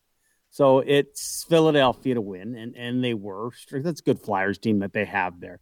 Uh, but then also going, you know what? I think the Pens are going to win this thing. You know, they'll do it on the money line. Uh, and then the Wings, I'm, I'm working and on the computer, I'm watching NHL Live. I'm going to just check in on the Wings in the last five minutes. They were great. Ah, you know, the Wings will probably win this in overtime. Bertuzzi gets it in going off his butt. I've been on an absolute roll, uh, and I've actually looked at everything tonight going, I don't know if I'd touch anything tonight. The, the percentages of teams that lose the first game like the Flyers did against Buffalo and then play 24 hours later, it's good. So watch this game tonight in Vancouver, and then take whoever loses, uh, because winning two in a row is not easy this year. You know what? The, the Capitals looked in total control last night against the Penguins, and yeah. then uh, Pittsburgh comes back with uh, three unanswered, including uh, 87 with the OT winners. Crosby and the Penguins take that one over Ovechkin and the Caps. Um, Tiger Woods announcing that uh, it's going to be a little bit of a, a slow start to 2021 after uh, he has undergone back surgery yet again for uh, Tigers. So, um, do we see the Masters? Have you watched his Tiger? doc? I've watched I've watched the first part and man it just uh just fascinating like I, the the amount of time that his dad pushed him to golf um I yes. mean like it, it's it's fascinating it's it's heartbreaking in some respects it's complicated like you can see that there was clearly a close relationship but um also kind of you know deep, diving into the element that Earl was uh, a guy who liked to stray himself and kept a Winnebago yeah. at the practice courses and talking about that sort of primary male influence that Tiger had. Um, man, just what a complex relationship for you know the greatest. You know, obviously the the, the biggest athlete next to Michael Jordan. Um, you know, in the last 25 years. Uh, Tiger Woods syndrome, I don't know if it was a good thing for a lot of kids because of the success that he had and what people knew of Earl. Now, certainly this documentary pulls the curtains back farther. Couple of things that that stuck with me that you just felt bad that this guy was never really allowed to be a kid. Great footage No. of him and his high school sweetheart, where Tiger's doing exactly that. But another thing that struck me, and I do believe it was in the in the first doc, was when he comes back from Stanford University, as kids would do, tell mom and dad, I'll be back on Thursday. And he's actually back Wednesday and goes to his girlfriend's house and hangs out for the day. Um, and then comes in and tells mom and dad, actually, I was back yesterday, but I stayed at her house. And then she reads the letter that she received a couple of days later, which was almost like a form letter from a company ending what had been their two or three year relationship. You just realize this kid doesn't have a chance to be a normal kid. Um, it's all about Earl and success and Tiger being one of the greats ever. Yes, he achieved that, but at what cost? If you're if you're Tiger Woods and you watch that HBO doc, which is brilliantly done, do you not find like how do you feel watching that where it's like a this is your life, right? You've got the the child the, the family childhood friend who's weighing in with his whole perspective and talking about your dad who's passed. You got your kindergarten teacher you know, talking about how your dad was a pain in the ass. You got your first legit girlfriend who's kind of pulling out the old letter that she's kept, what, 25 years later? This Yeah. is the, in excellent condition, by the way. Um, what would that thing sell for There's on a eBay? collector's item for you, yes. Yeah, uh, uh, the I got dumped by Tiger Woods letter now available on eBay. Bidding starts at dot dot dot, and and you know like all these people that have taken part to do these interviews, and um, I, I mean, look to help shape the, a guy who was just built for this since he was pretty much brought into the world and. Um, you know how how Earl would sit there and sh- rattle change in his pocket, right? Or having loud conversations just to you know to allow his son to focus and block out the distractions on the golf course, right? All of it, and then to see how frustrated Tiger would get with the clicking of a camera years later, right? What, what happened to all that change in Earl's pocket? Boy, it, it, it was uh quite a road that he traveled. I don't know if he would want his kids to watch it because there's not a lot of that that's good. I Well, mean, great, that's- you can yeah. triumph on the golf course and see how he played and won that U.S. Open with essentially a broken leg and gutted it out, and that is complete determination. But this is a guy who's been in search of a lot of things. Credit to him uh, to see that he has, and we watched him a few weeks ago playing with Charlie, that he has repaired that relationship and, and um, hopefully, by all accounts, become a good dad because what he didn't have. And credit to his wife. Like, you have never heard from Elin. Like, I cannot, I don't think she's ever said anything. And to have that um, play out for the world to see, um, credit to both of them as long as the kids are the first priority, and it seems like it is. But we'll see with this back injury if he can get back and play again. I mean, he had that great finish in 2019, won it in the Masters. But uh, what a decorated life and what a strange story that he lived. A fascinating documentary. I mean, for the amount of money that Tigers made, and that was probably you know divvied up in that settlement, I'm I'm going to guess that there's probably some form of non-disclosure agreement that he had Yes. signed, right? Like, if we could, if we could guess on that. So uh, yeah, but just yeah, I mean, I, I think you make a great point though. The for that to come out at the point where he's still uh, he's still playing, his kids are young. That'd be a tough one as a child to to have to be subjected to, perhaps, and you know other kids dealing with that. I remember Sean Burke relaying a story, and I know we're up against the clock, but Sean Burke, longtime NHL goaltender, um, he shared a story about how Dave Mustaine, uh, you know, metal god, right? Uh, formerly of Metallica, of Megadeth fame, and you know when Behind the Music had done this uh, this rock doc on Megadeth and talked about Dave's struggles, where you know he battled demons with alcoholism, and you know I remember Sean saying that he got to know Mustaine, and Mustaine had asked him for a favor to where his kids were getting teased and bullied at school because of the doc and talking about you know his dad being you know their their parent being a, a you know a degenerate for a lack of a better description yeah. because of all the struggles that he had had and you know Sean did a favor to Dave Mustaine and wound up going to the school and to the class and talking to you know Dave Mustaine's son's class to just kind of talk about you know equality and, and just you know talk to the class and kind of gave it was almost like a little pat on the back for for Dave's son who was going through a tough time in school because of the teasing at the time and Mustaine years later as a favor to you know as a thank you wound up bringing Sean Burke's goalie mask with Led Zeppelin logos and imaging on it he got Jimmy Page to sign that helmet but you know it, it's a hard thing to go to as a kid because you don't sign up for that sort of stuff right I mean, it's nope. kind of what your parents do and what their behavior is, and, and it ultimately impacts the kids sometimes. Yep, kids don't know that, right? Kids don't know totally. what dad did. He's just his dad, right? Uh, and Tiger Woods is a dad to a lot of those kids, just trying to be exactly that. Um, but it's it's it's fascinating to see. You kind of forget a little bit about it, and um, yeah, who who would have thought? I just I didn't like the fact that there's so many. All of a sudden, you see these three year olds on a driving range when Tiger had the success. Going, yeah, that's what I'm going to do. Oh Ten thousand oh hours, club in his hand. He's going to be great. Not the case. Let him let kids be kids. Tiger wasn't allowed to do that but in the end result, uh, became one of the world's greatest athletes.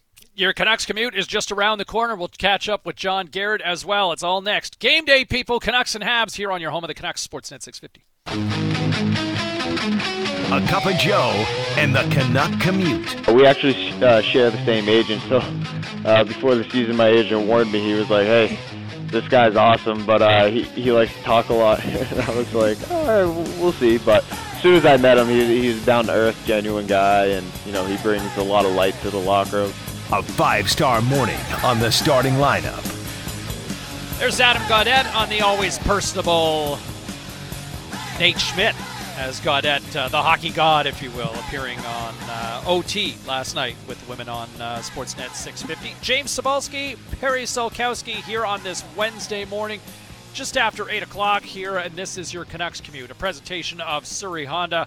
Go visit Nasir and the gang at Surrey Honda, located at 152nd and Fraser Highway, where you'll find quality and community. The Canucks come into this one tonight, pair having lost three straight games, hoping to turn around this losing skid, this trend that has been uh, kind of alarming for a lot of fans against a team that is. Uh, looking like one of the legit heavyweights right now in the Gord Downie All Canadian division? Well, they got out of the starting blocks really well. And I think there was a lot of questions, not as to would the Montreal Canadiens be good, but how long would it take for them to find some chemistry? Um, and, they found it right away in that first game against Toronto. You knew defensively they'd be okay, but okay, what would Anderson bring them? Well, he brought them some grit. Would Toffoli be able to score for them? Hasn't put up big numbers, but – everyone seems to be to fit in well. Uh, I love the Russian on the blue line; he's been great. The one thing I will say, I, I still think the belief in that Vancouver Canucks dressing room is if we play our game, we're okay. Like they're good enough to go. If we play well, we can beat pretty much anybody on the other side of the ice. Problem is, they've only played well for a handful of minutes. 20 minutes against the Calgary Flames, they were the much better team, but then it disappeared between the ears. So uh, excited to see what they do. And James, March 10th of last year is the last time they walked out of their dressing room and onto home ice. I know 18,000 aren't there going crazy, but you have to think there's at least a comfort zone to go, wow, forgot what this was like. I think that'll give them that extra boost that they're looking for tonight. Well, and that's that's the one thing, uh, you know, it's a great point because this is typically – tonight when the Habs and the Canucks, Rogers Arena, it's one of the hottest crowds of the year, right? You got half the the building packed with Habs fans, and they are loud and ready to make their voices be heard because the Habs only come to town once a year. So it's just a fired up group. And then you got the Canucks fans that are trying to defend their building, protect the house, if you will. And it just you've got the two sides, kind of warring fans in the building. It's just such a great energy. It'll be different, obviously, tonight, but this is the best Habs team that we have seen roll into Vancouver in a very long time. When you look at the depth here, pair, obviously it starts in goal with Carey Price, you know, and a pretty good backup this year in Jake Allen. But you look at that back end, right? Shea Weber, you bring in a Stanley Cup winner, Joel Edmundson. You know, Jeff Petry's off to another good start. Romanov, like you were just talking about, who looks like, like just an absolute keeper uh, so far. Chiarot's out there on that back end, and then up front, Gallagher, Tatar, Suzuki, Kotkaniemi, Anderson, who's been a home run signing so far since the Habs brought him over in the Domi trade. You know, Jonathan Drouin seems to be off to a solid start as well. Tyler Toffoli getting chances, not really finishing so far, but it's a, a nice, deep group looking forwards. Um, no alpha dog, but a lot of depth there. Everything fits for them right now, right? Everybody's in place. You got the young kids, but they're surrounded by the veterans who still have the skill they're they're big, and that's something I'm really looking forward to this week. Their blue line is big, and their blue line can push people around if they so choose. And you know you haven't seen that, and you won't see that against the Edmonton Oilers. And, and they've got some size on the mm-hmm. Flames in, but that's not their game. Hey, Shea Weber's going to make sure he'll have no problem along the boards that you're going to you're going to eat a little bit of glass. They'll do exactly that. Edmonton would do the same thing. So I think we will see a more physical style of game which would be something that all the Canucks are used to. Hoglander, I think, saw it was a little bit different in Calgary than Edmonton. He'll see the next level here. At the end of the day, for the Vancouver Canucks, if they can play well and get something going, and, and here's one thing where the team is different. So, what would be the worst case scenario for the Canucks? You take an early penalty, you give up a goal in the power play. Excellent. We're not disciplined again, and that's what we talked about. And our PK sucks, and it didn't kill off the first penalty. But this is where you go back to the bubble and go, at least there now is a mental strength with this team. You know, you're down 3 1 to the St. Louis Blues in a hockey game with 20 minutes left, and you find a way to go, we're not quitting. We're not quitting. They need to take that mentality, and it's pretty early, but to go, yeah, you should be frustrated, as the coach said they are. Yeah, Petey, you need to put some points on the board, and, and you're not going to take dumb penalties again. So they've been to a place where they go, man, it, this is on us. We've come from worse situations. It's only four games in the season let's figure it out. Let's figure it out quickly. And I think that's the response we'll get tonight.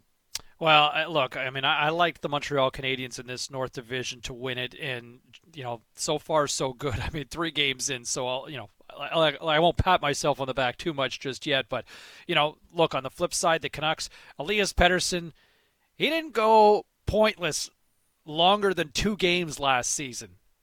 Mm-hmm. He doesn't have a point in his last three games. At some point, he's due. Canucks power play right now 0 for 15. And the danger to that is Montreal's power play operating at 40% right now to start the season, which does not bode well for the Canucks penalty killing unit that has given up seven power play goals on 21 power play chances for the opposition. Look, they need to be better. Was it a lack of chemistry for this team with some of the changes that they made in the room? A lack of exhibition games? Travis Green isn't buying any of it. I love what he had to say here yesterday afternoon to the media, where he said this team just simply needs to be better. Excuses. I'm not. I'm not going to make excuses for that. Yeah, we haven't had exhibition games. Yeah, we've got some new players. Uh, you can make you can make excuses or you can look for answers and and I'm not going to use excuses and I and I'm I don't think our players will either. So uh, everyone's on the same playing field. No one's had exhibition games. We just haven't played well enough, and that's the bottom line. If you don't play well, if you don't play good enough, you don't win in the NHL. And uh, you know, you can't have half your team playing the way they should and half your team not. We need everyone to play better, and certain players need to raise their game. They know that. And I'm confident they will. So Travis Green, uh, ready to see his team ba- bounce back, and they start three games tonight against the Montreal Canadiens. And uh, let's bring John Garrett, Cheech, into the fold here on this uh, Wednesday morning. Cheech, before we get to all this, what's going down tonight at Rogers Arena? How about George Springer in a Blue Jays uniform here? Yes, oh, I know, I know. You look at that lineup. Look at the top six in that lineup. Now you can't pitch mm-hmm. around. There you go. Teoscar came through last year, and now that uh, Bichette, uh, Vladdy, it, it's going to be a murderer's row for the Blue Jays. Uh, it, it is it is going to be fun because of what they done. Maybe a little bit unexpectedly here. Um, is what we saw in the first four games unexpected from the Canucks in your view, John? Uh, I I would say yes, um, but not necessarily so because of the value of uh, JT Miller to the team. Uh, I think he played every game last year, if I'm not mistaken. Every game or all but one of the games that the Canucks played last year. Uh, he he was really good. He was uh, kind of the inspirational leader on the team. Uh, he made Elias Pettersson that much better. Uh, he made that line go. Uh, he played the I think he played the second most time on the power play. Uh, he he took the second most face-offs. He took the pressure off Bo because he was taking some of the face-offs too. But the the thing is, the you have to score goals, and you get those from your best players. And uh, the Canucks have scored nine goals in four games, and uh, they're playing the Canadians tonight, who have scored 12 in three games. And uh, I think uh, the thing that Canucks the other night in Calgary played their best period of the season in the first period, and came out with a one nothing lead. Uh, they should have had three or four goals at least in that first period and didn't. And you have to be opportunistic too. It's really early, and I know Travis is saying don't make excuses, and uh, so you get to come home. But I really think that the Canucks uh, missed having training camp. Uh, they were on such a roll in the bubble last year, and uh, they made some changes and uh, changes from players who had been here a while and uh, a little different. Uh, bringing in some defensemen who are playing all the time uh, in Nate Schmidt and uh, then Travis Hamonic didn't practice uh, until the last two days before the game started. And JT Miller flies in and uh, had one practice and then started playing again. And uh, he was really good in the first period. And then you could tell the adrenaline wore off a little bit. He wasn't as good in the last 40 minutes. So I, I think the Canucks coming home for six, uh, I am anticipating them winning at least four of these six. Mm. Travis Green not making excuses. John Garrett, though, uh, with this weekend. Uh, well, yeah, yeah, yeah, I know he doesn't want to make excuses because he doesn't want the players to think, well, okay, this is okay, and uh, yeah, yeah, there's a. It's, come on, uh, you can understand his his thinking, but you have to look at it realistically. You just you, mm-hmm. you can't just say, well, okay, there's no excuses. You expect the team to be 100%. Well, you look at the outside influences, and the it's not excuses, it's facts.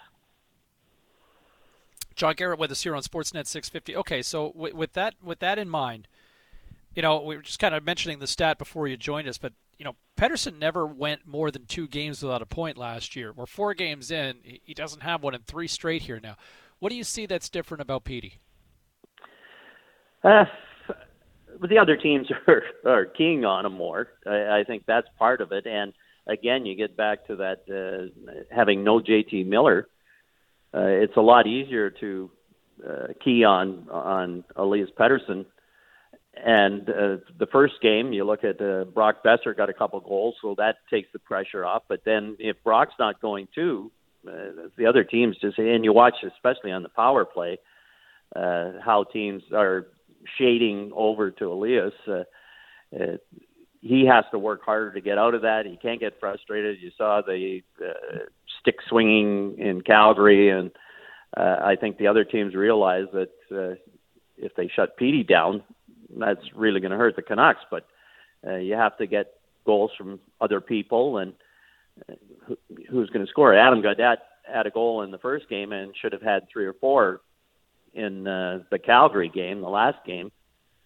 And you need to be when you get those chances, you have to cash in. And uh, I know Adam was frustrated after the game and talked about it, but uh, it still you have to show up on the scoreboard and you look around the league and goals from defensemen and uh, look at Montreal. Uh, they have a power play in each of their three games, and the Canucks are over. And uh, special teams are so important, especially now when you're playing the same teams over and over again. You have to adapt and adjust and, and be flexible. And uh, the Canucks, your special teams have to be a big part of it. And the penalty kill is another thing that uh, you just can't go out and say, well, okay, the goaltender has to stop everything. You have to make sure that uh, you're clogging up the neutral zone and not letting the other teams come in just freely every rush every time you clear it the other team comes down and uh, has a chance to set up uh, the Canucks haven't been able to do that on their power play so their penalty kill has to be able to uh, change and make sure that the other team doesn't come in and spend a minute and a half in the offensive zone every power play. We say it quite often, and is that the answer to their power play? Because you know, I think you and Shorty even commented they can have power plays where it's really fun to watch because they can move that puck around so well. Problem is, they're just moving the puck around on the outside. Is it just a matter of getting simple and greasy and, and getting to where it hurts to score in the dirty areas? Well, that's part of it, but you have to you have to have some movement of the players too. You have to make the penalty killers chase, and uh, I think the Canucks have have a plan and and they want to set up the one timer for Petey and they they want to have uh, Quinn in the middle for the point shot and then have traffic in front but uh you have to you can't just be stagnant and we showed an example of a 5 on 3 uh in Calgary that the Canucks had uh, minute 22 uh 5 on 3 and uh there was there had to be 20 to 30 passes but they were all standing still.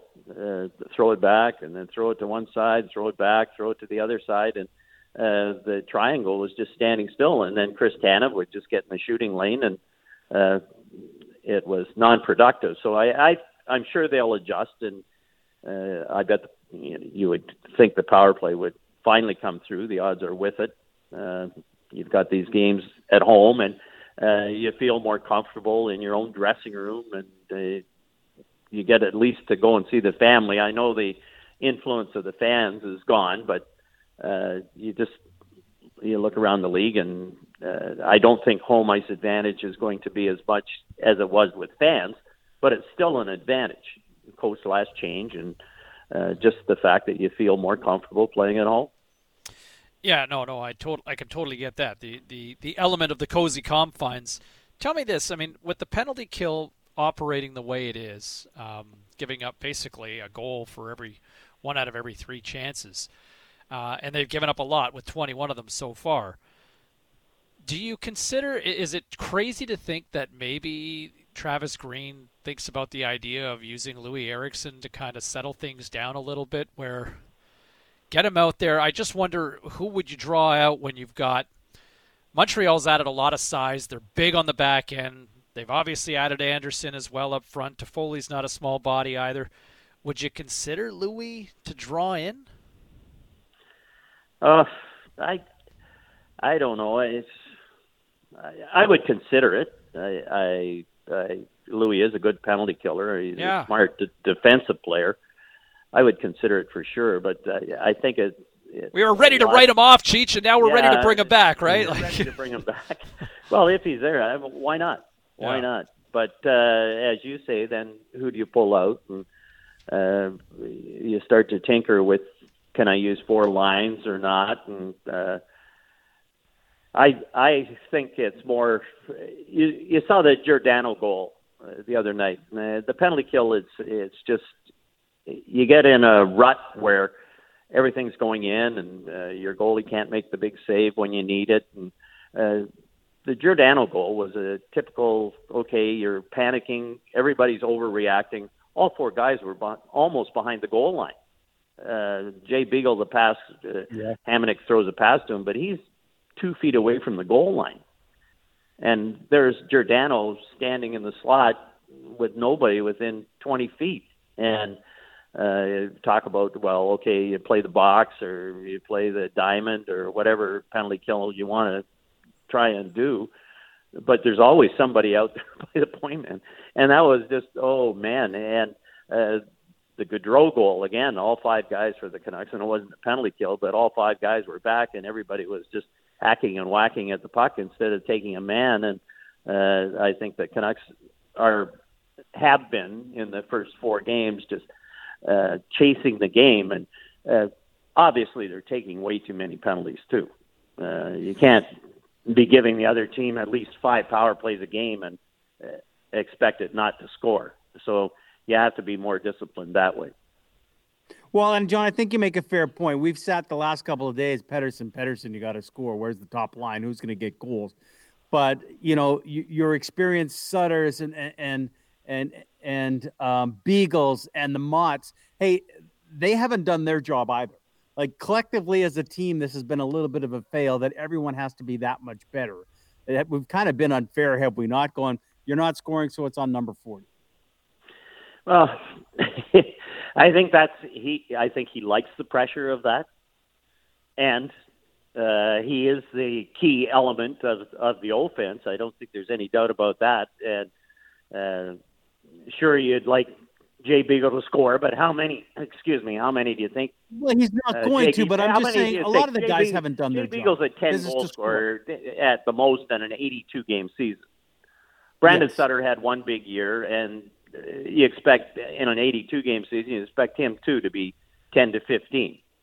So you don't expect those guys to score, but you expect them to be very responsible defensively, be at least even, and then kill penalties. Tyler Motte, you don't expect him to score. Uh, it was nice when he was scoring in the bubble and in the playoffs, uh, but then Tyler Motte's your pen- prime penalty killer, and how many penalties has he taken this year? Uh, you have to be more disciplined that way when you know you're uh, the first group in the penalty kill and you're sitting in the penalty box and they scored three times I think when Tyler's been in the penalty box. So uh, you have to do you know you have to be more disciplined that way and uh, you expect the defense to get involved and that's a new defenseman. It takes a little while. Uh, Nate Schmidt has a goal, but uh, you would hope that he gets more involved and Travis Hamonic gets more involved and uh, it's it's going to take a little time, but that's the thing with the 56 game season. You, you don't have that. You can't go into a slump where uh, you nothing out of eight games in a row. And you look around the league last night, uh, Winnipeg, Ottawa. Uh, Ottawa gets a point out of it, but uh, Winnipeg goes in and they're down three one, and their backup goalie's playing, and they they still come out of there with two points. And uh, the Canucks haven't had those bonus points yet, and you got to make sure that you're close enough where you can get a tie. Cheech, looking forward to it tonight. It's been a while since there's been a legitimate game called at Rogers Arena, and uh, you'll be part of In it. front Looking of forward you, to yes. Oh, I know, and not calling it off a monitor, actually being able to see the benches, and, and like the other night, uh, and this I'm whining, and I, I know people say, "Well, yeah, but at least you get to do the game," and uh, and it's true, and I It's not the it. same, man. It's yeah, not the it's same. not the same. No. Well, the Tyler Myers thing. Yeah. Like, and I'm I'm buzzing to Toronto, who is we're doing it off the monitor, so our producers in Toronto, and but we're taking the uh, Calgary feed. So I want to see the Tkachuk slash on Tyler Myers before the punch in the head. And uh, it, but because we're seeing the Calgary show, uh, we can't get it. We the producer won't in on the Calgary show. He won't go back 15 seconds and and show the slash, the Tkachuk slash, because it's the Calgary show. So Tkachuk you know, has never taken an instigator in his life on Calgary TV. Well, he draws more penalties than anybody in the league. So I wonder why. And then he goes down like Mike Tyson hit him, and uh, he's out there the next shift. So you know, come on. I uh, I hear you, man. It's uh, you know I don't think anybody signs up to be a play-by-play guy or an analyst, if you will, to uh, call it off a monitor. But you know we're certainly doing the best we can from a health and safety standpoint. But Cheech, you got a real one tonight, man. We're looking Yes, forward to, to catching it. Uh, stay safe and uh, get that Blue Jays cap on there. All right. Okay, thanks. And now I can. Now that you've got me up early, I can go and watch the inauguration. There you go. There you go. Yeah. So you know, see, there was a reason to wake up to us this morning. that's right. Thanks, John. Okay, thank you. There you go. Uh, John Garrett uh, weighing in here on your Canucks commute this morning here on Sportsnet 650. Uh, Cheech and Shorty ready to bring you the action. Reminder, uh, pregame show here on Sportsnet 650 starts at 5 o'clock. Puck drop with Batch and Hershey from Rogers Arena coming your way, 7 o'clock tonight. It should be a fun one with the Habs. And uh, hey, look, you're going to have a hungry Canucks bunch ready to atone for what they've been doing over the last three games. So expect a significant pushback from the Canucks tonight. 26 minutes after the hour, he's Perry Solkowski. I'm James Cybulski. The Blue Jays pushing their chips in and all their gold coins while they're at it as they reel in George Springer yesterday. Uh, what does it mean? We'll talk to Buck Martinez, the voice of the Blue Jays next here on your home of the Canucks. It's game day, people, here on Sportsnet 650. He's an elite uh, offensive player, and he was great in 2019 and great in 2020. And George drills this one deep to left center field. You can kiss that one goodbye. A two-run home run for George Springer, and the Astros lead it five to nothing. Springer homers for the fourth straight game. He is the number one target for this franchise this offseason as a free agent. They went out and they got their man. This is the starting lineup with James Cybulski and Perry Solkowski on Sportsnet 650. After all the rumors and more rumors and reports and suggestions that the Jays were pretty much interested in signing anybody, we waited, we waited, we waited, and finally yesterday, the Jays not only reeled in closer Kirby Yates, the former All Star, but then they go out and break the bank.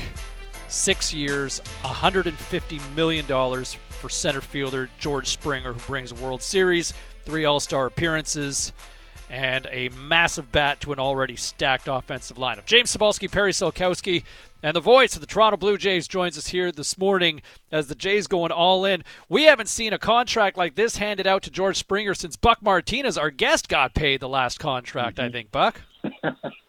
well, James, I tell you what, Paul Beeston used to tell me he'd like to do my contracts, but he only does the big ones. fair, fair. Well, Buck, were you surprised that they reeled it in? Because as James said, we always watch everybody else around them open up the checkbook and say, "Here you go." Were you surprised? I mean, it had been talked about for a while, but they finally pulled the trigger and got it done.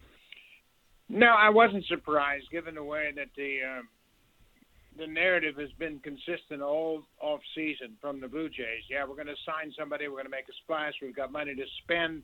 We have needs, and uh, Springer was one of their uh, targets initially. And uh, fortunately, and congratulations to the Blue Jays for signing him. It's a great fit. He's a character guy. He's been in 63 postseason games. He's uh, MVP of the World Series in 2017. Uh, he's just a terrific player and a great person which continues to to build on the uh, chemistry of this ball club and the organization. Uh, they're putting character up there at the top of the list, and uh, George Springer checks all those boxes. So okay, so give me like, is this team all in now? Like, is this a sign to say that okay, they're ready to go? Um, I mean, I guess you can always look for more pitching, but when you look at that offensive lineup, we were just kind of joking a few minutes ago earlier. That's a murderer's row they've kind of got now. Well, I mean, it is. You know, I don't know if it's a murderer's row just yet. There's certainly a potential for that, and uh, you know, there hasn't been that much of a track record for some of the younger guys, and Vladdy and Bo and Cavan, sure. and even Gurriel. I mean, they don't have a whole lot of a major league experience. Now, the focus is on them. They uh, are legitimately a contending ball club, and I don't think they're done yet. I, I think Ross Atkins is constantly looking to improve his ball club, whatever that might mean. Um, yeah, starting pitching is going to be a concern. Uh, they brought Robbie Ray back. You know, they they hope Nate Pearson takes another step in the right direction. Uh, Ryu was terrific all year, but I, I think they could use another starter, if not two. But um, you know, it certainly looks like they're adding their depth. Uh, the depth of talent is good. The character on the club is outstanding, and I think, um, given the way the AL East is right now, the Blue Jays have certainly pushed themselves into contention position. Uh, Buck, I, have talked about the Jays in the last year, similar to this hockey team in Vancouver, where you have all this young talent, and the young players just welcome every bit of pressure because they walk with such great confidence. I think that's the same with the Jays. But that being said, and you just mentioned the focus will still be on the young stars. But does this and was it needed to alleviate some of that pressure day in and day out that you have the proven veteran there that's done it all that it's it's not going to be on your shoulders every day and and sometimes you can fail and you'll be okay with that guy there now yeah, no question about it. You you got a, a grown up in the room now in George Springer, and uh, a guy that has been through the wars. Uh, he has experienced a hundred loss season. He has uh, been in World Series. He knows what it takes to be a, a good player day in and day out, and he will be a tremendous uh, uh, uh, moderator, mentor for these young players because he's he does it right. He always has. He's a former first round pick you know, he went to college, so he was a little bit late getting to the big leagues. But boy, oh boy, you know, after a, a kind of a shaky start to his first uh, 15 days in the big leagues, he was a terrific player from that point forward. And you know, he does everything the Blue Jays wanted. They wanted to improve their defense in center. They wanted to get a top bat at the top of the order, and uh, they they brought another character personality into the locker room. Well, I mean, it's certainly an exciting time, and, and you know the reaction for Jays fans. You know, I think even the sense that okay, well, six years. I mean, maybe that contract could be problematic in about four or five years from now. But I think there just seems to be an anticipation to say, okay, you know what? I don't care. It's nice to see this team reinvesting and and and pushing the chips in in a significant way, at least after going through a painful rebuild. Where, you know, honestly, Buck, like I, I look at the Jays and, and I look at Toronto and, you know, the regional market for the Jays. I mean, it's the country. It's not just Toronto, right? I mean, like their regional broadcasts go coast to coast here. You know, this is a yeah, massive sure fan base. Like and, I, I, I, I've always struggled with the rebuilds for the Jays, where I go, man, like they should be operating the way the Boston Red Sox and the Yankees and the Dodgers and the Giants kind of roll. Well, I th- I think they have been, and you know what? They had some bad contracts, and they got old at the end of 16. They were old. They're one of the yeah. oldest teams in baseball, and you have to make sure that you don't have an entire team age at the same time. So that's what's impressive about this team. When you look at Springer, he's going to be 32 in September. Biggio's just 25. Bichette's 22. Vladdy's 21. Uh, Rowdy's 25. Uh, Grichuk, he's 29. So when you look at the lineup now, it is a young core that's starting to gain experience and move into the years where they're most productive. So I think it's a good sign, and I like the construction of this team to this point. But like I said before, I don't think the Blue Jays are done. I don't think we can evaluate exactly what this team is all about till the end of spring training. Although it was quick, how much or how bitter are they for having that taste of playoff baseball? Say that again. How, how, how much do they get? And, and again, I'll, I'll, use it here in Vancouver. They made the playoffs to have that little taste of postseason baseball for that young group. That make them better. It's everything. It is everything because now you understand what it means to play in the postseason. And yeah, they had a disappointing run against Tampa Bay, but now they understand what it takes to win and how you have to grind it out every single day. And I know there are a lot of cliches involved, but it is truly a, a team effort every day you step on the field, starting in spring training. And their focus, I'm sure, and we've heard it from the kids before. You know, Biggio, Bichette, Guerrero, they've all won in the minor leagues and they want to win in the major leagues. And now they're starting to get some complementary pieces that are going to help them do that. And it started last year with the uh, signing of Hyun-Jin Ryu and now with George Springer and maybe another pitcher or two. You know, they just signed Kirby Yates and Tyler Chatwood to uh, fortify their bullpen. So, you know, they're moving in the right direction, but the experience of that postseason, I think, uh, really does a lot for their confidence, knowing, okay, we've been there. Now we want to go in deeper into the postseason. Thanks, Buck. Uh, an exciting day. Finally, uh, we've kind of waited for all these rumors for the what the last three months or so, and it's uh, it's finally happening. So uh, let's get some spring training going, and uh, let's get that uh, let's get opening day going. Absolutely. I appreciate the time with you guys. Thanks for having me on. Thanks, Buck. Nice to Thank catch you, up Buck. with you as well. There he is, Buck Martinez, uh, weighing in on the Jays signings. Uh, Kirby we, Kirby Yates. Now, listen, if he stays healthy, I mean, they've got themselves an all-star closer in the fold here as well. Um, but George Springer, obviously, mammoth contract here, pair, six years, 150 million. As I alluded to earlier this morning, you know, Rogers spent $25 million from the province of Ontario, going back a little over 15 years ago when they bought, or 20 years ago when they when they bought Sky, the old Sky Dome. You know, they basically bought six Sky Domes for what they just paid George uh, for for George Springer here. Yeah, I would say the value of their team has gone up incredibly as well. And they want the new building in there, and you see where this team will be. I just think, hey, young athletes now have such confidence, and I love that about them. They think they can get in and make a difference right away. And we've seen it from the Jays. But to to target your guy, I mean, everybody's, you know, doesn't matter what sport. If there's a big name free agent, everybody kick the tires to see if you can get them. But how often have you been able to say the Toronto Blue Jays have been able to get it across the finish line? They have with the money they shelled out. And as Buck would know better than, than you and I, if it's the right fit in a room too, that's what works. And he says character is so high on how they're building this this baseball team. Exciting to watch. There's, listen, you're so right. If some people might get it's hockey, it's hockey. But if the Blue Jays are competitive and they're rolling, that just makes that six months run that much more exciting. And it was fun. And this this city and the country was excited just for that brief glimpse of playoff baseball. If you can get it on a regular basis, that's great stuff. 100%. Uh, 841 here on this uh, Wednesday edition. It is game day. Canucks and the Habs ready to collide at Rogers Arena coming up later on this evening. Pre-game show, 5 o'clock here on Sportsnet 650. And then Brendan Batchelor and Corey Hirsch with the call coming your way at 7. A little look ahead to tonight's action at Rogers Arena. And we'll try to pick you some winners in the NHL tonight as well. It's all still ahead right here on your home of the Canucks. It's game day on Sportsnet 650. You can make excuses or you can look for answers and, and I'm not going to use excuses and, I, and I'm I don't think our players will either. And it's advantage Calgary, advantage Markstrom, Tanev, and Levo after two meetings. As the Flames take both games from the Canucks at the Scotiabank Saddledome this week.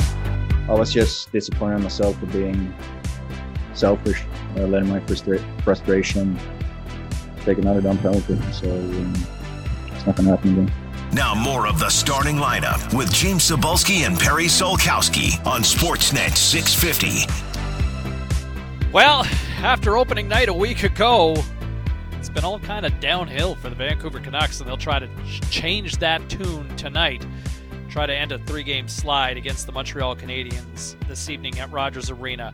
A power play that's been 0 4 that's got to be due. You know, I mean, you struck out on 15 opportunities so far. You know, Pettersson, no points in three straight games, just one assist on the season, and a penalty killing unit that's given up seven goals on 21 opportunities. At some point, things have to change here. I just don't know if it's tonight against a Montreal Canadiens team that has looked good to start the season. I will say this, though, Pair. I'm predicting that I'm going to see a team that will look more like the first period Vancouver Canucks against Calgary on Monday night than the team that was on their heels just collecting pucks out of their own net in the final two frames in Calgary from Monday. There have been some naysayers on the Dunbar Lumber text line. On I, you know, this this team's not that good. Uh, listen, the Vancouver Canucks did not forget how to play hockey. John Garrett didn't want to make excuses as as the coach did, but he said, "Let's be honest, no JT Miller. You're getting guys adjusted to it." Um, and the Montreal Canadiens have been really good. Are they that good? I don't know. They're confident right now, and that that means something. I'm with you though. I, I think for the first time since last March, these guys get to jump in their car, drive and park in their stall, go play a hockey game on the comfort of the place where they've practiced. Uh, they'll be a better hockey team. I think we don't see 20 minutes of like we saw in Calgary. We'll see 60 minutes. And if this team plays really hard for 60 minutes, bottom line is they're talented enough to beat pretty much anyone in the NHL. They haven't enjoyed the past week. I'm with you, but I, I think we see a really good performance from uh, the Vancouver Canucks tonight. And I, I think they kind of, I don't need to silence the critics. There's just a little concern like, where are you guys? I think we find them tonight. Well, you know what? At some point, they got to be due, right? I mean, if Petey's the elite player that we all think he is, at some point he's going to have to show that, right? And at yeah. some point in time, like he never went more than two games without a point last year. And here we are with a power play that was top five in the NHL. Top five, right? This is kind of uncharacteristic for this group. They need something greasy. They need an ugly goal to go off somebody's keister, off somebody's bucket, whatever.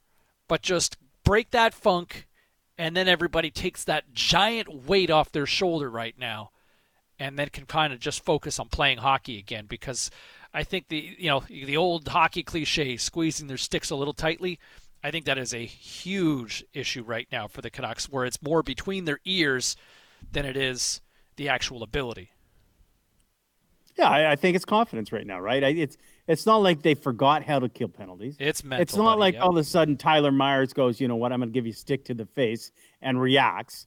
Pettersson reacts out of frustration, and and know they played it. And a point was made by Elliotte Friedman on the program yesterday. You know, probably is there a worst case scenario than seeing a goalie who's watched you in practice for five years, knows all your tendencies, and a guy on the a guy on the blue line who blocks shots and knows exactly the shooting lane you want, and you get a double dose of that.